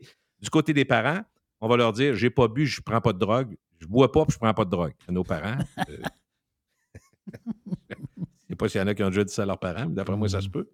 Ouais. Le message, le mensonge le plus dit au conjoint ou à la conjointe, qu'on a mangé plus santé qu'en réalité. Puis ton dîner, comment t'as fait ça? Ah, je suis arrêté, j'ai une petite salade chez Subway.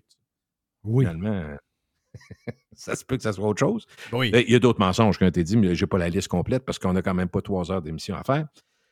Donc, le mensonge le plus fréquent aux frères et à la sœur, que les finances vont mieux que la réalité. Hé, ta business, comment ça va, toi? Ah, ça va, l'enfer. C'est effrayant, j'ai jamais vu ça. Ah non, ça marche comme... ça roule. On est dans le jus, c'est l'enfer. Une de mes plus grosses années à vie. Alors... Il y en a qui vont se reconnaître... Jeff, il y en a qui vont se reconnaître dans l'avant-dernier. À nos amis, à notre meilleur ami ou à nos amis, qu'on est plus actif sexuellement qu'en réalité. C'est ça. C'est un mensonge généralisé. 7 fois par semaine, 4 fois par jour. Oh oui, ça, c'est clair. Mais donc, si tu dans la chambre d'hockey. Donc, en réalité, tu baisses pas, tu manges du junk, puis t'as pas une crise de scène. Et tu prends beaucoup d'alcool. C'est ça le résumé, là. C'est exactement ça. Thank you. Hey, Gilles, tes derniers podcasts, fais donc la plug. Vas-y donc. Ben, gillesparent.com, puis sur toutes les applications parents et amis. Fait que tout est là. Puis ce qui est drôle, puisque moi, je découvre, toi, tu vas rire de moi, Jeff, avec ça, mais les podcasts, à rebours, il y a beaucoup de gens qui écoutent. Il y en a qui entendent parler de telle affaire, découvrent. Puis beaucoup de gens par Radio Pirate, si je vais être honnête, je vais vous lancer la fleur, qui dit « Je ne savais même pas que tu faisais des podcasts. Je l'ai appris avec Jeff, j'écoute ça. Puis là, je suis rendu à telle année, je suis remonté à André Arthur, parce qu'il y a des classiques là, qui sont là. La carrière de Jeff. Tu sais, Jeff, on fait bien des jokes, là, mais tu as quand même marqué à radio, puis tu n'as pas fait tant d'entrevues sur ta carrière au complet. Fait que celle-là est très réécoutée. Fait qu'il y a beaucoup de Régent Tremblay, notre Régent national, c'est un trésor national. 1h45 avec Régent Tremblay, on fait le tour pas mal, puis dans le détail. C'est le fun. C'est très gentil. Écoute, gillesparent.com, gênez-vous pas. Là, t'as quoi comme dernier podcast que t'as mis, c'est quoi? Aujourd'hui, là, j'ai eu Pierre Couture qui est venu nous parler des pronostics, puis là, j'ai François Charron sur les vols d'identité puis les cyberattaques. C'est fou, là. Jamais, ben, écoute, la société, tu sais où on est, là, il y a tellement de problèmes financiers. Il me dit que, entre autres, je résume, là, parce que ça va être en ligne aujourd'hui, Jeff, mais il y a un élément intéressant de ce qu'il dit. Je vais voler ses idées. François Charron me dit, outre l'usurpation des compagnies et des logos, il dit les deux plus connus au Québec, c'est dans les services publics, c'est beaucoup Vidéotron et évidemment Bell, puis en même temps aussi Hydro-Québec et Desjardins. Tu sais, c'est les gros. Fait que c'est ceux qui souvent sont les plus usurpés. Mais il me disait, tu sais, souvent, ces compagnies-là, si vous avez un texto de Desjardins, vont vous dire, écoutez, on faudrait vous parler, on va vous envoyer un texto avec un numéro, puis rappelez-nous avec le numéro, puis on va pouvoir vous identifier. Fait que ça, ils font ça. Mais les bandits, maintenant, les fraudeurs, font la même chose. Fait qu'ils vont vous envoyer un texto avec, mettons, Desjardins, puis on a un problème avec votre compte, tout ça, mais là, ils vont jouer la sécurité. Ils ne faisaient pas ça avant. Ils vont dire, écoutez, comme on va être sûr que c'est vous, faites attention. Faut vous identifier. Là, on sait que votre nom, c'est ça. Ça nous prendrait peut-être juste votre numéro d'assurance sociale puis un autre élément pour être sûr que c'est vous. Là, les gens ils sont plus plus bright. Là. C'est vrai. Tu sais, la deuxième vérification, Jeff, c'est vrai. Fait que là, il l'envoie. Bang, tu viens de te faire prendre. Puis, un petit conseil pour ceux qui nous entendent, qui n'auront pas le temps d'écouter le podcast. Quand vous avez un lien sur courriel ou texto, quand ça dit vous avez gagné, jamais que tu cliques sur un lien. Jamais. J avec l'absence 10. Jamais. Mon chum Couture, es-tu de bonne humeur? Pierre? Oui, Pierre. Ah oui, il est content, autonome, puis tout. Puis je ne sais pas ce qui est arrivé, mais maintenant, il peut me parler. Il y a eu un bout de temps, il y avait quelqu'un qui faisait qu'il ne pouvait pas me parler. Là, il peut être 100% autonome, il aime bien ça, puis on a du fun ensemble. C'est parfait. Il est très bon. Je trouve qu'il est pratico-pratique. C'est clair, net, précis, simple. J'aime beaucoup ce gars-là. Pierre est excellent. Ouais. D'ailleurs, s'il peut te parler, il devrait venir me parler. Il devrait venir dans Radio Pirate Prime. Oui, absolument, je suis d'accord. Oui. Why not? Il n'y a plus d'histoire aujourd'hui. Ça existe depuis, c'était pas tant. Non, mais moi, il y a même de mes collaborateurs qui sont assez irréguliers ou réguliers. Je leur dis, pourquoi vous venez pas faire du Jeff un peu? Ça peut arriver, Jeff. On va peut-être avoir une année 2023 éclatée. Exact. Thank you, man. Salut. Le 2 pour 1 avec Jeff et Gilles Parent vous a été présenté par G-Solutions Fissures. Spécialisé dans la réparation de fondations avec ou sans excavation depuis 2010. G-Solutions Fissures, Québec et maintenant Montérégie. Pour plus de détails, visitez-nous à g-solutions-fissures.com ou 1-833-Fissures. Gilles Parent est avec nous autres. C'était le 2 pour 1 dans Radio Pirate Live à quelques minutes de lancer le week-end avec l'aubergiste. On vient, OK?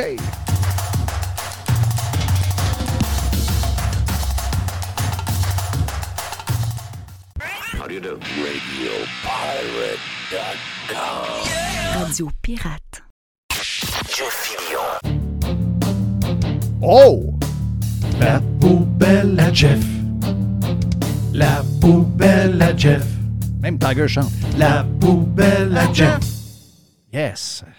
Pas longtemps, hein? Hey, mais le tueur de tortue qui est en studio, le killer, nous a dit qu'il s'en rappelle, que j'en avais déjà fait une en 2023, mais Mr. White s'en rappelait pas. Oh. Donc, c'est notre deuxième poubelle à Jeff. Oh, hey. Ben oui, même Tiger chante. La poubelle, je dis, tant par ouais, j'entendais une petite voix en arrière. C'est Tiger bien installé à côté. Quand même spécial. Dans la poubelle, tu dois faire vite de même. Est-ce que tu sais que Netflix a sorti des très bons résultats? Tu m'en as parlé, Jerry, sur Radio Pirate Prime cette semaine. Mais est-ce que tu sais qu'on va y aller avec les histoires de password? Ils veulent régler le problème, hein? Ouais. Donc là, le but, c'est... Ah, moi, je vais vous donner un exemple. Moi, ma fille est à Moncton. Elle étudie. Ensuite, j'ai une fille à Québec. Puis nous, on est ailleurs.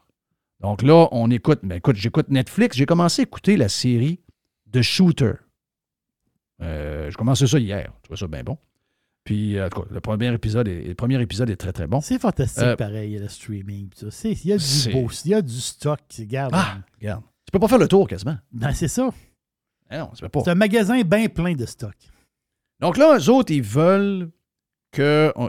Si ton compte est ouvert sur différentes adresses IP, ils vont t'envoyer un message comme de quoi qu'il y en a un de la gang qui va être coupé et tu vas devoir payer un abonnement supplémentaire pour, être capable de séparer le compte. Tu sais, je trouve ça un peu plate parce que c'est quand même un compte familial qu'on a depuis toujours. C'est mes enfants. Je comprends qu'ils veulent faire ça parce qu'il y a des gens qui ne sont pas de la même famille et qui le font, donc...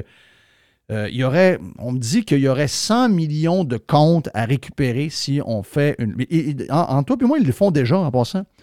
Netflix le fait déjà en Amérique du Sud.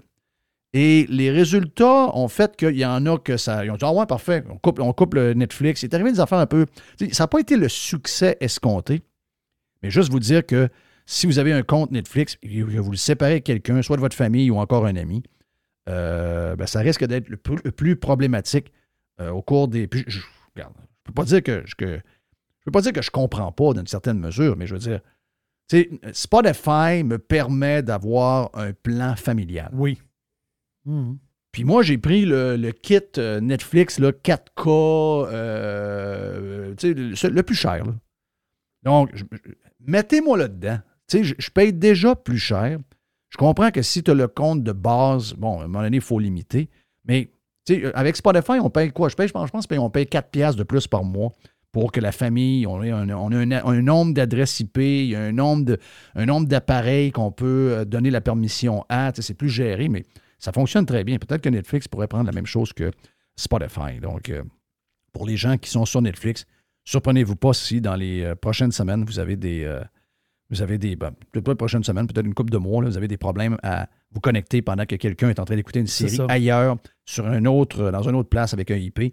Le but, vraiment, c'est que ça finisse. Ils veulent remonter les revenus avec ça. Puis, beaucoup d'investisseurs ont hâte qu'ils s'attaquent à ce problème-là parce qu'il y a énormément de revenus au bout de la patente. En passant, le Netflix avec publicité, moi, je suis rendu abonné avec ce système-là. J'ai écouté justement Fauda et j'ai pogné une pub dans le milieu. Oui, j'en ai pogné donc, une. Middle roll, comme on appelle. Oui, exactement. Ben, la première fois que j'ai écouté un premier épisode, j'avais pas eu de... J'étais à la pub avant, puis il n'y avait pas dans le milieu, mais là, j'en ai pogné dans le milieu. Donc, mais quand même, c'est pas un problème. Puis l'abonnement, ben vraiment pas dispendieux. Donc, si vous êtes tanné de payer cher... Regarde, vous avez l'option pas chère, c'est 7$. Mon petit Tiger qui vient se faire gratter. Qu'est-ce qu'il y a, mon... Oh, petit père! Qu'est-ce qu'il y a, mon petit bonhomme? Ben, je vais le prendre tantôt. Là. Ouais, c'est parce que là, je suis à job pas mal. Ouais, je suis à job. Je veux vous parler de... Il y a deux articles sur... ça a un lien, oui et non. C'est les retraites du Québec. Donc là, il y a une rumeur. Comme de quoi que la retraite, Tu sais, vous savez que si vous prenez votre retraite, vous avez payé de la Régie des rentes du Québec. Oui, les rentes, puis, exactement. La Régie des rentes du Québec. Puis, plein de sociétés sont en train de se poser la question, coudon, est-ce qu'on donne la permission aux gens de prendre leur retraite? Parce que là, on va payer plus longtemps. Donc, si on paie plus longtemps parce que les gens vivent plus longtemps, bien, il faut que l'année qu'on commence à en donner parte un peu plus tard parce que l'espérance de vie... C'est bizarre parce que j'étais certain que pendant la COVID, on nous disait que l'espérance de vie allait s'écrouler de 2-3 ans. Finalement, ça n'a pas l'air à se passer bien, bien. Mais ce que je veux vous dire, c'est que le Québec est dans cette réflexion-là. Moi, je ne suis pas contre la réflexion. C'est que finalement, on est là, on ne sait pas. On s'est-tu 62 ans au lieu de 60? Là, en ce moment, si vous prenez votre retraite et que vous voulez avoir votre Régie des rentes du Québec, si vous la prenez à 60 ans, vous êtes pénalisé par rapport à 65. Mais vous pouvez l'avoir, OK? Oui, on peut l'avoir. Exactement. On peut l'avoir. Là, il y a 2-3 scénarios sur la table. Je les donne de même. C'est, bon, est-ce qu'on augmente la pénalité? C'est-à-dire que vous allez avoir moins d'argent si vous commencez à 60 que vous en avez en ce moment. Deuxièmement, est-ce qu'on le met à 62 ans au lieu de 60? Ou est-ce que carrément on fait le grand saut puis on va de 60 à 65 puis que vous allez avoir votre full montant à 65 ans? Pour les gens qui ont 59 ans, 60 ans, qui sont en train de réfléchir à leurs prochaines années, ça peut avoir un impact sur vous, c'est clair. Donc, moi, la réflexion, il faut qu'on la fasse. Je pense que, tu sais, moi, 62 ans, je n'ai pas de bug avec ça. Moi, personnellement, je ne pense pas d'arrêter de travailler avant 65 dans le contexte du coût de la vie d'aujourd'hui. Je ne pense pas d'arrêter de travailler avant 65 anyway. Puis, j'aime mieux avoir mon montant le montant total mensuel prévu que de le diminuer et commencer plus le bonheur. Ça, c'est ma vision à moi. Chacun a sa vision.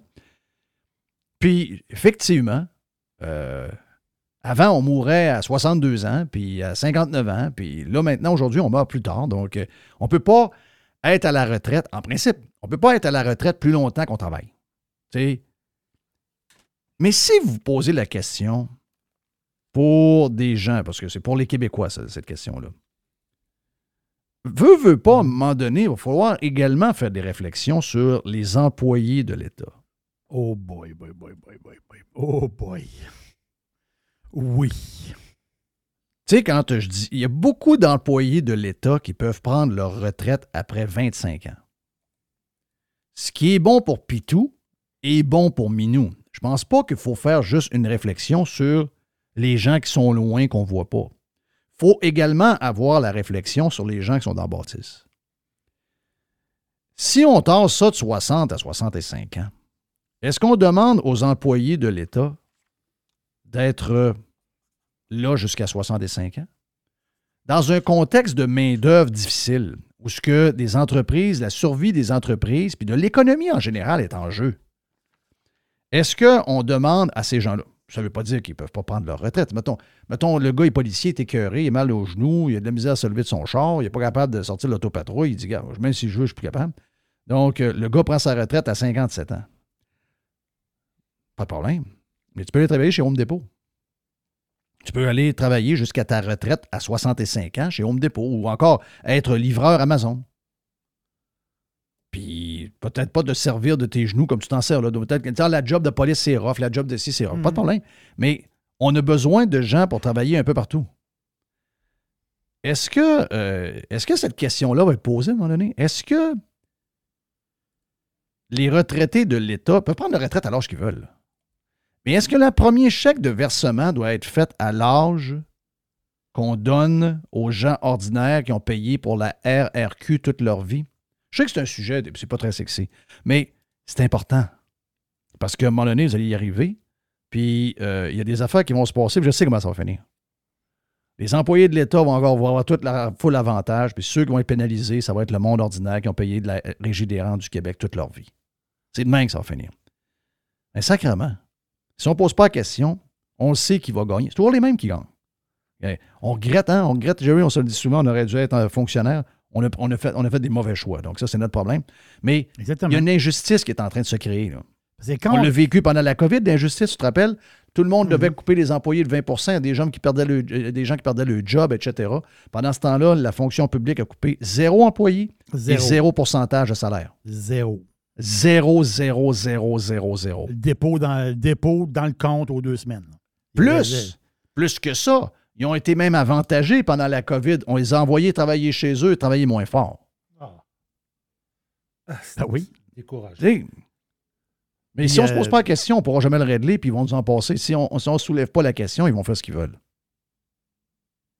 Est-ce que je rêve-tu ou c'est-tu quelque chose qu'on peut se poser comme question? Mais tu sais, ici, dans les médias, on a entendu parler des manifestations en France, puis là-bas, en France, le régime de retraite, puis tout ça. Tu sais, on s'en fout. C'est de l'info internationale. On s'en fout pas. Mais en réalité, c'est le sujet, c'est ce qui se passe en France. Ici, on peut-tu discuter de notre patente de retraite à nous autres? Tu sais, quelqu'un qui reprend ses rentes à 60 ans, bien, sa rente est réduite de 36 %. Oui. Le montant, toi tu as le droit à ta rente. Tu dis, OK, moi, j'ai 60, je ne veux pas attendre à 61, 62, jusqu'à 65. Si tu attends à 65, chaque année que tu attends, ta pénalité que tu viens de dire, elle diminue. Voilà, à 62 ans, c'est 22 %. C'est ça. De pénalité. Si ça prend à 60, c'est 36 % de pénalité. Sauf que le 36 % il est à vie. Ah, à vie. Il est à vie, là. Oui, à 65, tu ne tombes pas à 100 %. Non. C'est à vie, là. Mais est-ce qu'un employé de l'État... Je vous adore, là. Il y a des employés de l'État qui nous écoutent. Je ne veux rien vous enlever. Mais tu sais, on est quand même impliqué dans la patente, là. Mais je ne leur enlève rien.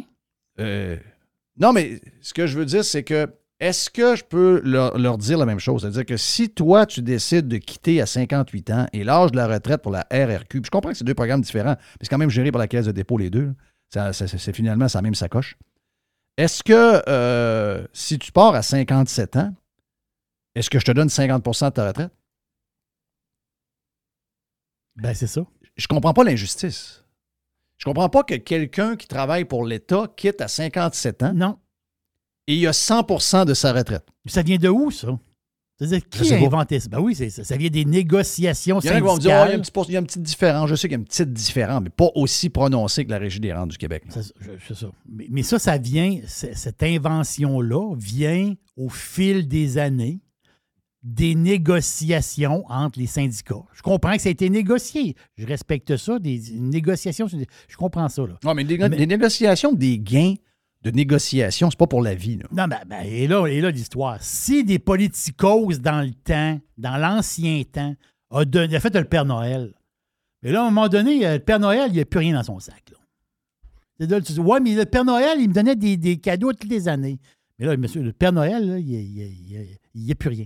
Mais c'est ça l'histoire, ça peut changer. Mais eux autres, ils disent, non, ça ne peut pas changer. Mais oui, ça peut changer.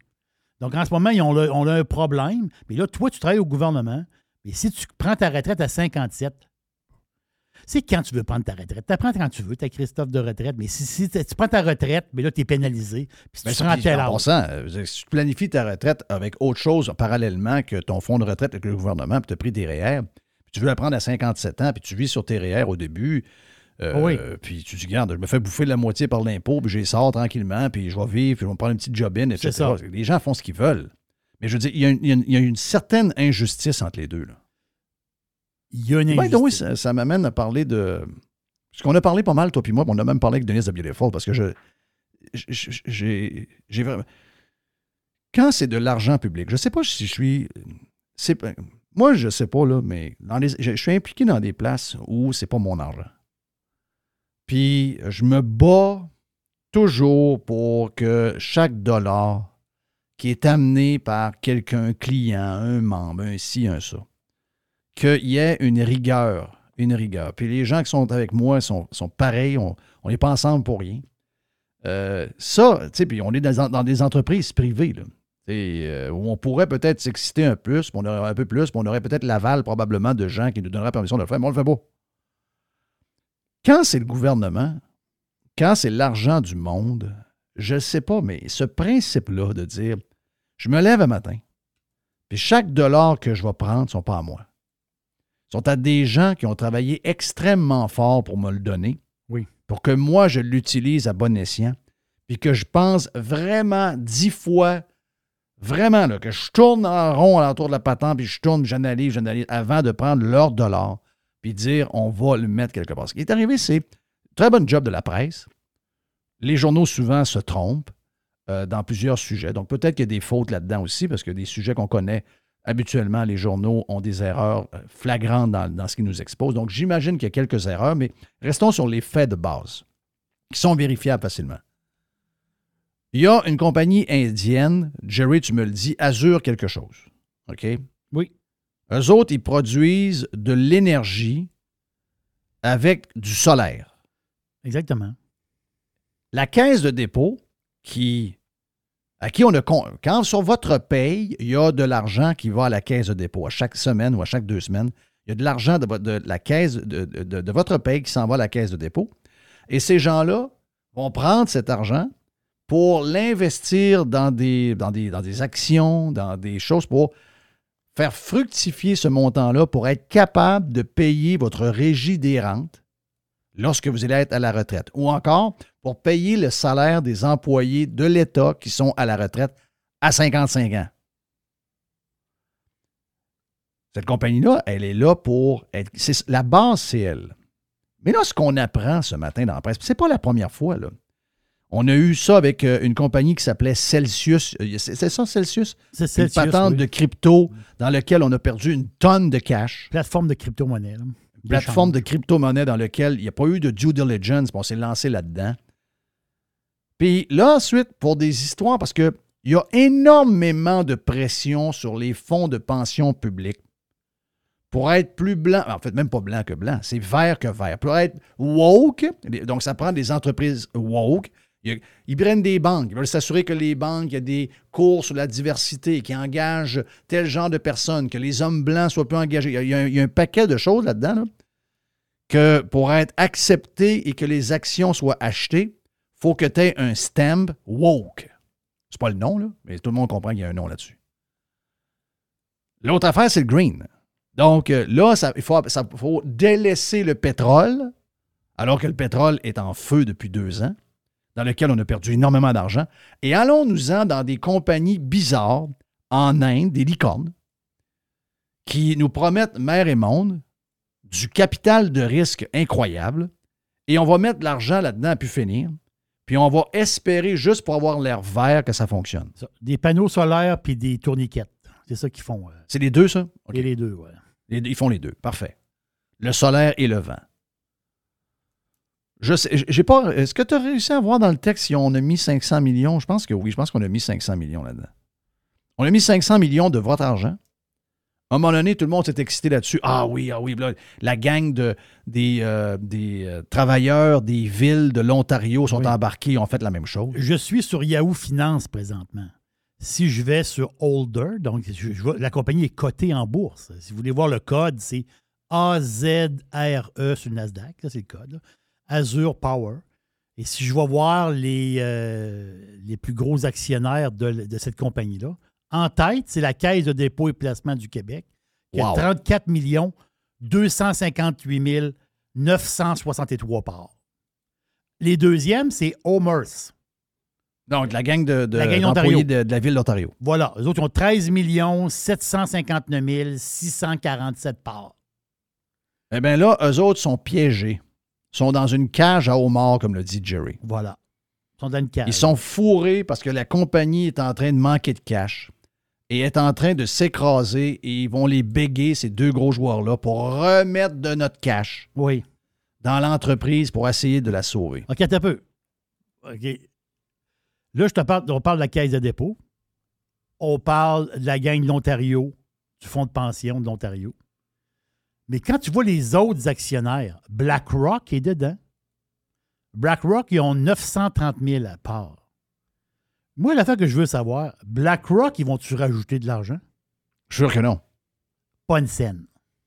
Sûr que non. Donc, dans toutes les actionnaires, State Street, c'est un autre fonds, ça. First Trust, c'est un autre fonds. Kane Anderson, c'est un fonds. Eux autres, ils ne mettront pas une scène. JP Morgan Chase, ça, c'est un de leurs fonds. C'est une banque, mais ils ont des fonds. Moi, je veux savoir si JP Morgan va rajouter de l'argent. Zéro. Bon, ben, mais c'est ça l'histoire. Ben, c'est S'il n'en rajoute pas d'argent, pourquoi que nous autres, on en rajouterait avec notre fonds de pension? Cette semaine, le premier ministre a rencontré les maudites photos qu'on voit sur Twitter. Il a rencontré le boss de la Caisse de dépôt. Il dit, j'ai parlé avec lui pour qu'on crée des emplois de qualité, puis des projets de mobilité durable, puis des patentes de même. Mais on s'y boire. Sa job, lui, là, c'est pas d'être... Warren Buffett, il est-tu dans le capital de risque, lui? Il part-tu dans des licornes, Warren Buffett? Hein? Non, Warren. Okay. Warren, c'est tout. Inquiète-toi pas. C'est-tu du blue chip pas mal? Bah, c'est du blue chip, puis il y a son équipe qui sont peut-être 5000 autour de lui. Inquiète-toi pas, s'il met du fricot à quelque part, il sait exactement ce qui se passe dans la compagnie. Là. OK, parfait. Ben, pas nous autres. Moi, il est là, le bug. OK, déjà que j'ai un bug, est-ce que mon argent de ma retraite a été géré par ce gang-là? Ça, c'est un gros bug. Gros bug. Là, par après, on se rend compte qu'on a des cow-boys dans ce gang-là. On se rend compte qu'on est dans le capital de risque et d'un licorne. Là, ça fait 2 histoires en 4 mois dans lesquelles on perd des centaines de millions. Hey, on aurait pu, dans ce dossier-là, si on a mis 500 millions, à un moment donné, ça valait 1 milliard. On aurait pu vendre 500 millions à un autre groupe. Puis il dit, regarde, prenons ma part, moi, je vais ramasser mon profit, puis je vais aller ailleurs avec ça. J'ai trouvé ça un peu cow-boy. On entendait des histoires de corruption, on entendait un paquet d'affaires. Même le CA de cette compagnie-là est très douteux. En fait, d'aller faire des choses en Chine et en Inde, comme disait mon chum Denis The Beautiful. Oui. Non, c'est un non. Allez pas là. Allez pas là, c'est dangereux. Eh bien là, ça vaut 140 millions leur affaire. On a perdu probablement aux alentours de 400, pas loin de 400 millions. C'est pas le fun de savoir qu'il y a une enquête de la SEC. La SEC, c'est la police de la bourse aux États-Unis. C'est plate de savoir que la SEC, en ce moment, sont en train de les watcher. Là. C'est dole. Là. C'est dole de savoir ça. Là. Le due diligence n'est pas fait comme du monde. OK? Le due diligence n'est pas fait. Il y en a qui vont dire, ouais, mais le due diligence, c'est dur pour une compagnie de même. C'est un peu du... Bien, si c'est dur, puis tu peux pas faire de due diligence, puis ça commence à être douteux, tu prends des affaires, tu dis, ben non, moi, pas là-dedans. Moi, je gère l'argent du monde. Je gère l'argent des fonds de pension des Québécois et des employés de l'État. Moi, je m'en vais dans des affaires sérieuses. Achète Berkshire Hathaway. Oui, achète ça. Achète-les. C'est le conglomérat de Buffett. Va gérer pour toi, lui. Buffett va te gérer ton argent. Ben oui. Ben oui, donnez tout l'argent à Buffett. Il va en gérer pour nous autres. Il va gérer ton argent, inquiète pas. Laisse-le aller, toi. À un moment donné, on me disait, mais la Caisse de dépôt, c'est là pour commencer à aussi investir au Québec dans des projets, dans des affaires. Non. La Caisse de dépôt, c'est pour donner des rendements pour qu'à notre retraite, on ait de l'argent dans le compte. C'est pas fait pour faire une patente verte dangereuse en Inde. À un moment donné, j'espère qu'on va allumer. Je sais que... J'imagine que les 2 textes qui ont été faits dans la presse aujourd'hui ne seront pas les textes les plus cliqués de la journée. Je ne sais pas pourquoi l'économie et le Québec, c'est comme... On n'a pas de relation avec l'économie, mais sacrément, on se fait fourrer à longueur de journée. À un moment donné, il faudra qu'on se réveille. Et mon nom est Jeff Fillion. On s'en va lancer le week-end dans les prochaines minutes officiellement parce que je vous dirais que notre aubergiste, Jerry l'aubergiste, est prêt. Il est stand-by. On lance le week-end pour vrai.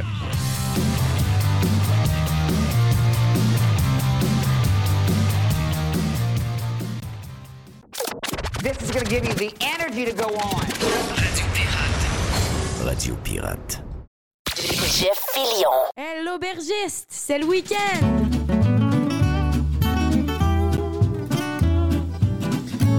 Oui, j'ai soif. Et Simonac, depuis lundi que j'attends ce moment-là, depuis lundi. Tu veux de la pression? Moi, je pense que j'aime le week-end. C'est sûr. Il n'y a pas de chanson rock, là. Hein? Que tu travailles pour le week-end. Oui, là, c'est Loverboy. Ah, c'est ça. C'est Working for the Weekend. La tune de Loverboy. J'aimais ça, ce band-là. Ah non, regarde. Qui est une excellente tune, by the way. Là. Ah oui. Eh oui, c'est une méchante tune, ça. Ça donne le goût de la fin de semaine. Donc, tu nous l'as dit en début de show. Tu nous as dit que tu avais quelque chose de gros vin. On est dans les Bordeaux. Et Bordeaux, ça fait toujours peur un peu, comme je te disais. On est-tu d'un vin cher? Ça peut faire peur. Mais l'affaire, c'est que là, c'est que d'ici, Jeff, le 14 février, okay, il y a 3 chroniques vino. Le 26 aujourd'hui, le 26 janvier, 2 février et 9 février. Là, j'ai décidé de faire un genre de spécial. L'aubergiste a décidé ça. De faire un genre de spécial Saint-Valentin. Et donc, ça va être des vins dédiés pour les amoureux du bon vin.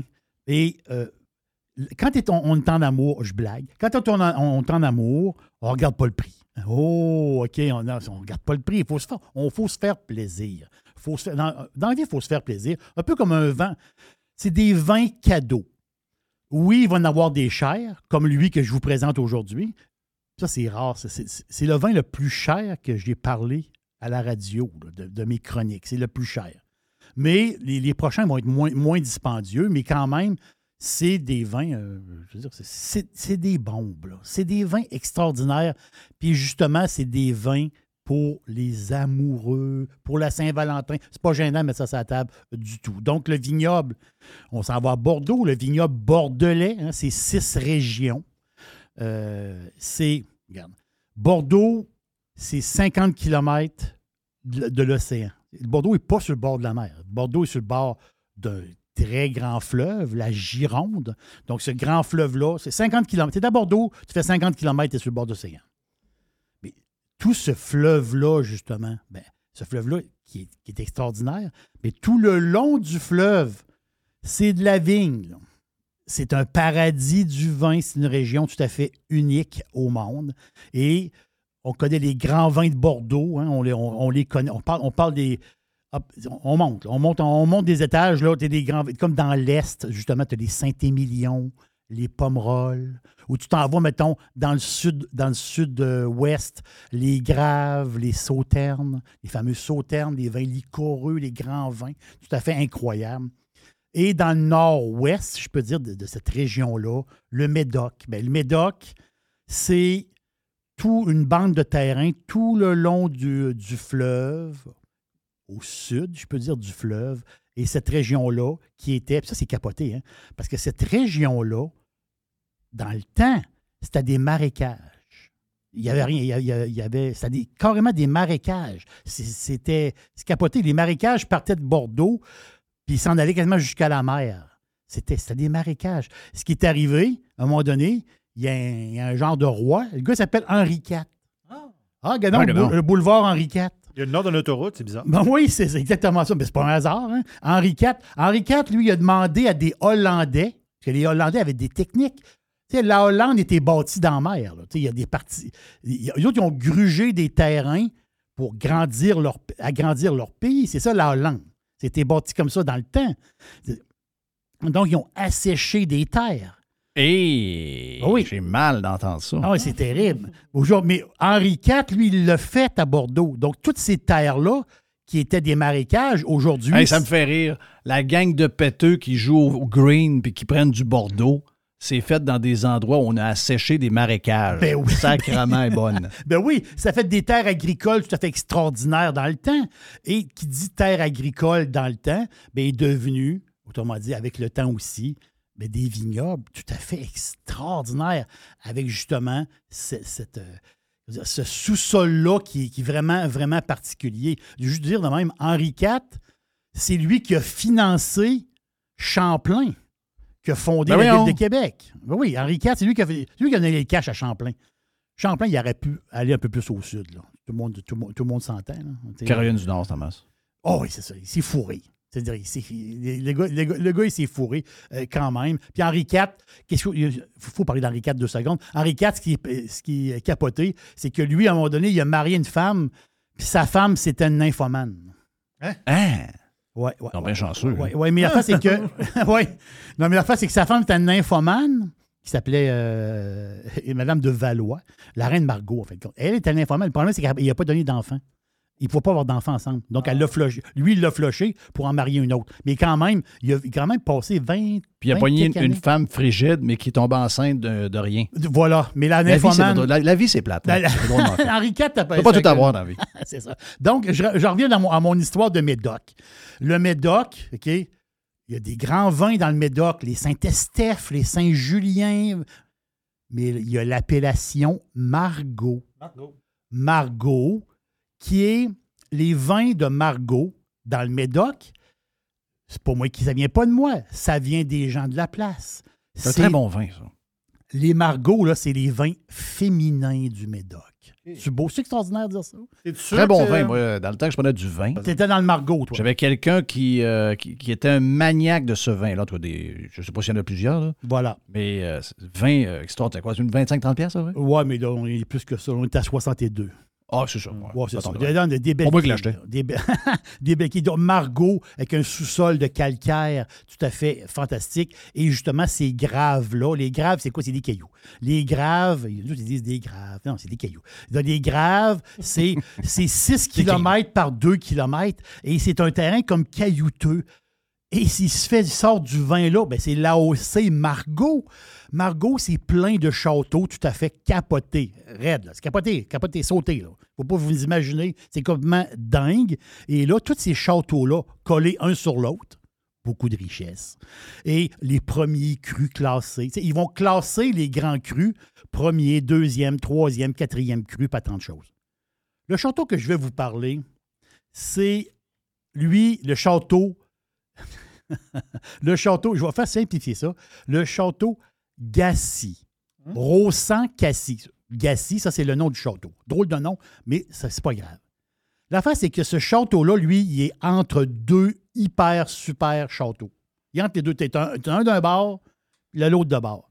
Mais un de ses voisins, c'est le château Margaux. Rauzan-Gassies, son voisin, vous autres, vous n'avez des voisins chez vous? Ben oui. Mais eux autres, leurs voisins, c'est Margaux. C'est le château, le fameux château Margaux, premier grand cru classé. Un des meilleurs vins sur la Bouboule. C'est leurs voisins. Donc, les terrains sont à côté, là. C'est leur gang. Donc, eux autres, château Gassies, qui font des vins fantastiques. Et eux autres, justement, ils font une production. Ils ont 3 bouteilles. Mais la super bouteille que je vous parle, 30, c'est 62,25. C'est beaucoup de sous, je comprends. Saint-Valentin. Les autres, ils ont fait, 30, oui. Ils ont fait 36 000 bouteilles. Pas une de plus, là. 36 000 bouteilles. Là, ça fait comment? Ça fait 3 000 caisses, ça? À peu près, grosso modo. Il y en a 35 caisses au Québec. Wow. On en a 35 présentement dans les SAQ éparpillés au Québec. C'est pas tant que ça. C'est pas beaucoup du tout. Mmh.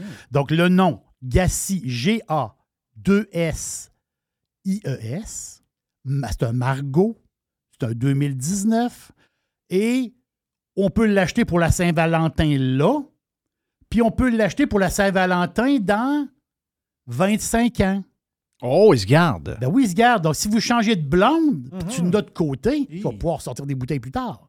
Donc, oui. Non, c'est prévoyez ça, là. Très pratique. Oui. Tu peux toujours prévoir le pire. Voyons. C'est ça. Tu achètes 2 bouteilles. Une pour Saint-Valentin là, puis l'autre, le prochain Saint-Valentin. Bon, c'est pas avec qui, mais quand même, le prochain Saint-Valentin. Donc, c'est du Bordeaux, donc du Cabernet Sauvignon. Il y a certains qui peuvent en acheter 2 aussi, des fois, ben, on ne sait pas trop leur histoire. Hein. Un trip à toi. Exactement. Potentiel de garde de 25 ans. James Suckling, on va dire, il est coté. Il est coté 93. Ça veut dire que c'est un vin. On va dire, 93, c'est quoi? C'est excellent. Donc, c'est pas exceptionnel, c'est pas très bon, c'est excellent. C'est fantastique, c'est parfait. Donc, vous allez capoter, là. Là, vous allez goûter à du super Bordeaux, hyper Bordeaux, et vous ne payez pas 300, 400, 500$ la bouteille. Il y a une limite, là. On dit, à 62, on peut se faire un cadeau, ça fait 30$ chaque. Donc, c'est quand même pas pire. Donc, est-ce qu'il y en a présentement? Oui, 35 succursales de la SAQ. Québec, Gary, la capitale, il y a 17 bouteilles. À Québec, la ville de Québec élargie, il y a 47 bouteilles. Pas une de plus. Il y en a 22 à Lévis, il y en a 8 à Cap-Rouge. Si on s'étend un peu, il faut fouiller sur le site de la SEC. Donc, Joliette, il y a 2 caisses. Dans le 10-30, il y a 1 caisse. Après ça, à l'île des Sœurs, il faut aller fouiller dans la région de Montréal. Rivière-du-Loup sont chanceux, ils ont 1 caisse. Centropolis à Laval. Wow, Rivière-du-Loup, Tabarouette, sont privilégiés. Ah oui, ils ont 1 caisse. À Laval, Centropolis, ils ont 3 caisses. Mais en réalité, il n'y en a pas beaucoup à travers le Québec. Son nom, Gassies, G-A-2-S-I-E-S. Margot 2019, vous allez capoter. Donc, je finis ça. Au pif, un peu de boisé, mais très fin. En bouche, tanin, assez serré quand même. Et c'est un vin qui est moelleux sur la prune. finale, c'est tout harmonieux. La finale, là, c'est harmonieux, c'est soft, c'est Saint-Valentin, là, c'est de l'amour dans la bouteille. Là. C'est bon, ça n'a pas d'amour, t'as dit bon sens. Quand t'es moelleux dans la prune. Ouais, quand t'es moelleux dans prune, une prune moelleuse, c'est quelque chose. Mais moi, par contre, j'ai reçu un message tantôt pendant la chronique, là, puis quelqu'un me dit qu'on ne sait pas si on peut encore dire ça qu'un vin est féminin. Hein? Oh, ouais. Ouais, non, mais moi, je me fie aux vignerons bordelais. OK, regardez. Eux autres, ils le disent. OK. Enfin, c'est quoi être un vin sans genre. Oui, c'est ça, mais moi, je me fie à ceux qui font le vin. Ben, si on n'a pas de chance de poursuite, on peut le dire. Il y en a qui ont gardé en dessous de la robe. Oui. Donc, c'est combien là, la bouteille? 62? C'est 62,25. Quand même, c'est beaucoup de sous. Mais vous allez capoter, vous allez triper. On peut acheter une bouteille puis faire dodo 25 ans, comme vous voulez. On peut le boire là. Je comprends, c'est du 2019. C'est jeune, mais vous allez avoir énormément de plaisir. Vous allez triper. C'est du grand Bordeaux. Tu sais, à un moment donné, tu te dis, à quoi ça... Qu'est-ce que ça goûte du grand Bordeaux? Mais là, tu vas y goûter, là. Là, tu vas savoir c'est quoi. Mais moi, je pense que la meilleure affaire à faire d'une bouteille de vin, moi, ce que je ferais, là, moi, j'en achèterais deux. J'en boirais une tout de suite. Oui. Puis l'autre, je la fais attendre. L'autre, t'as fait attendre. Oui, exactement ça. C'est ça. Exactement. Wow, grand coup pour l'aubergiste qui vient de lancer officiellement le week-end la seule place au Québec. Seule place. Il y a bien des affaires qu'on fait tout seul. Nous autres, on est vraiment à part. Donc, la seule place où on lance le week-end avant tout le monde, c'est Radio Pirate grâce à l'aubergiste. Donc, bon week-end, bon verre de vin ce soir, bonne bière, regarde, relaxer. Le week-end est parti. Et je t'annonce une petite info. Oui. Je suis capable d'aller acheter ton vin, une bouteille, et je mets 14 jetons d'argent sur le comptoir de la SAQ. Hein? Je suis capable d'aller m'acheter une bouteille en mettant 14 jetons sur le comptoir du monsieur ou la madame à la SAQ. Je comprends pas. Ben, t'as un 25 cents, c'est 62,25. Oui. Premier jeton. Oui. T'as un 2 piastres. Donc, on a notre 2,25. Oui. Je comprends. OK. Et si t'amènes 12 jetons de 5 $ t'es correct? Oui. T'es correct. Tu savais pas qu'on est maintenant rendu avec les 5 $ sont maintenant en jetons? La pièce? Oui! On est rendu avec des 5 piastres? Je l'ai pas vu passer. Ça vous montre-tu comment 5 piastres, ça vaut plus rien? Moi, j'ai eu ce feeling-là. Quand on m'a enlevé la pièce de papier pour un jeton, je me suis dit, ça veut dire que la pièce vaut 25 cents. Quand ils sont arrivés avec le 2 piastres, je me suis dit que c'est parce que maintenant, le 2 piastres est enlevé parce que le 2 piastres, il vaut 25 cents. Ouais. Eh bien là, maintenant, on a les 5 piastres. C'est en plus un hommage à la reine Élisabeth pour son 70 ans de règne. Il y en a des argents et des ors. C'est les 5 $ ronds. Wow! Spécial, hein? Il y a un rouleau de 5 piastres, ça doit chiffrer. Plus aujourd'hui. Non, c'est vrai. Plus aujourd'hui. Regarde, on apprend-tu des affaires à Radio Pirate Live? C'est fantastique. C'est fantastique. Merci à Mr. White. Merci à Jerry. Merci au Keller. Keller de... Il est là. Turtle Keller qui est là. Avec on a également Tiger qui est à droite. Merci à Mme Poubelle qui s'occupe de tout vendre la pub. Et merci à Gilles pour le 2 pour 1. Puis on a eu dans le Prime également notre chum Denis the Beautiful. Belle gang le matin, belle gang. On s'en va lancer le week-end. Je m'en vais ouvrir une bouteille de vin. Tiens, je m'en vais ouvrir une bouteille de vin live. C'est parti. Puis on est parti pour la fin de semaine. On se reparle demain pour la dernière de la semaine. Si vous êtes sur Prime demain, Carlos de Punisher va être avec nous autres.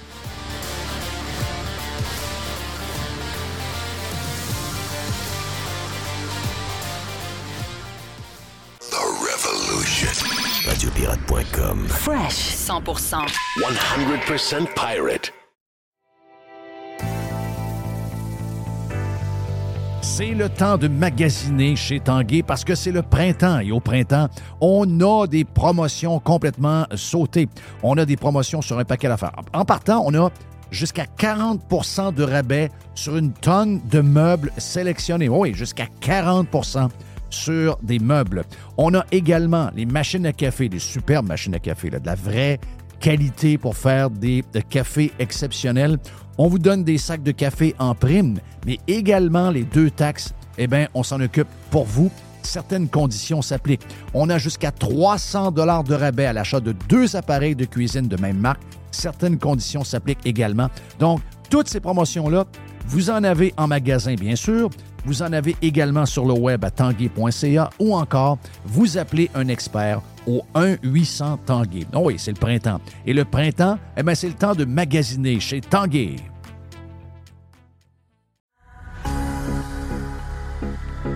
Toujours des spéciaux chez Panier Extra. On commence, Jerry, poulet de Cournoye, 2 pour 8 $.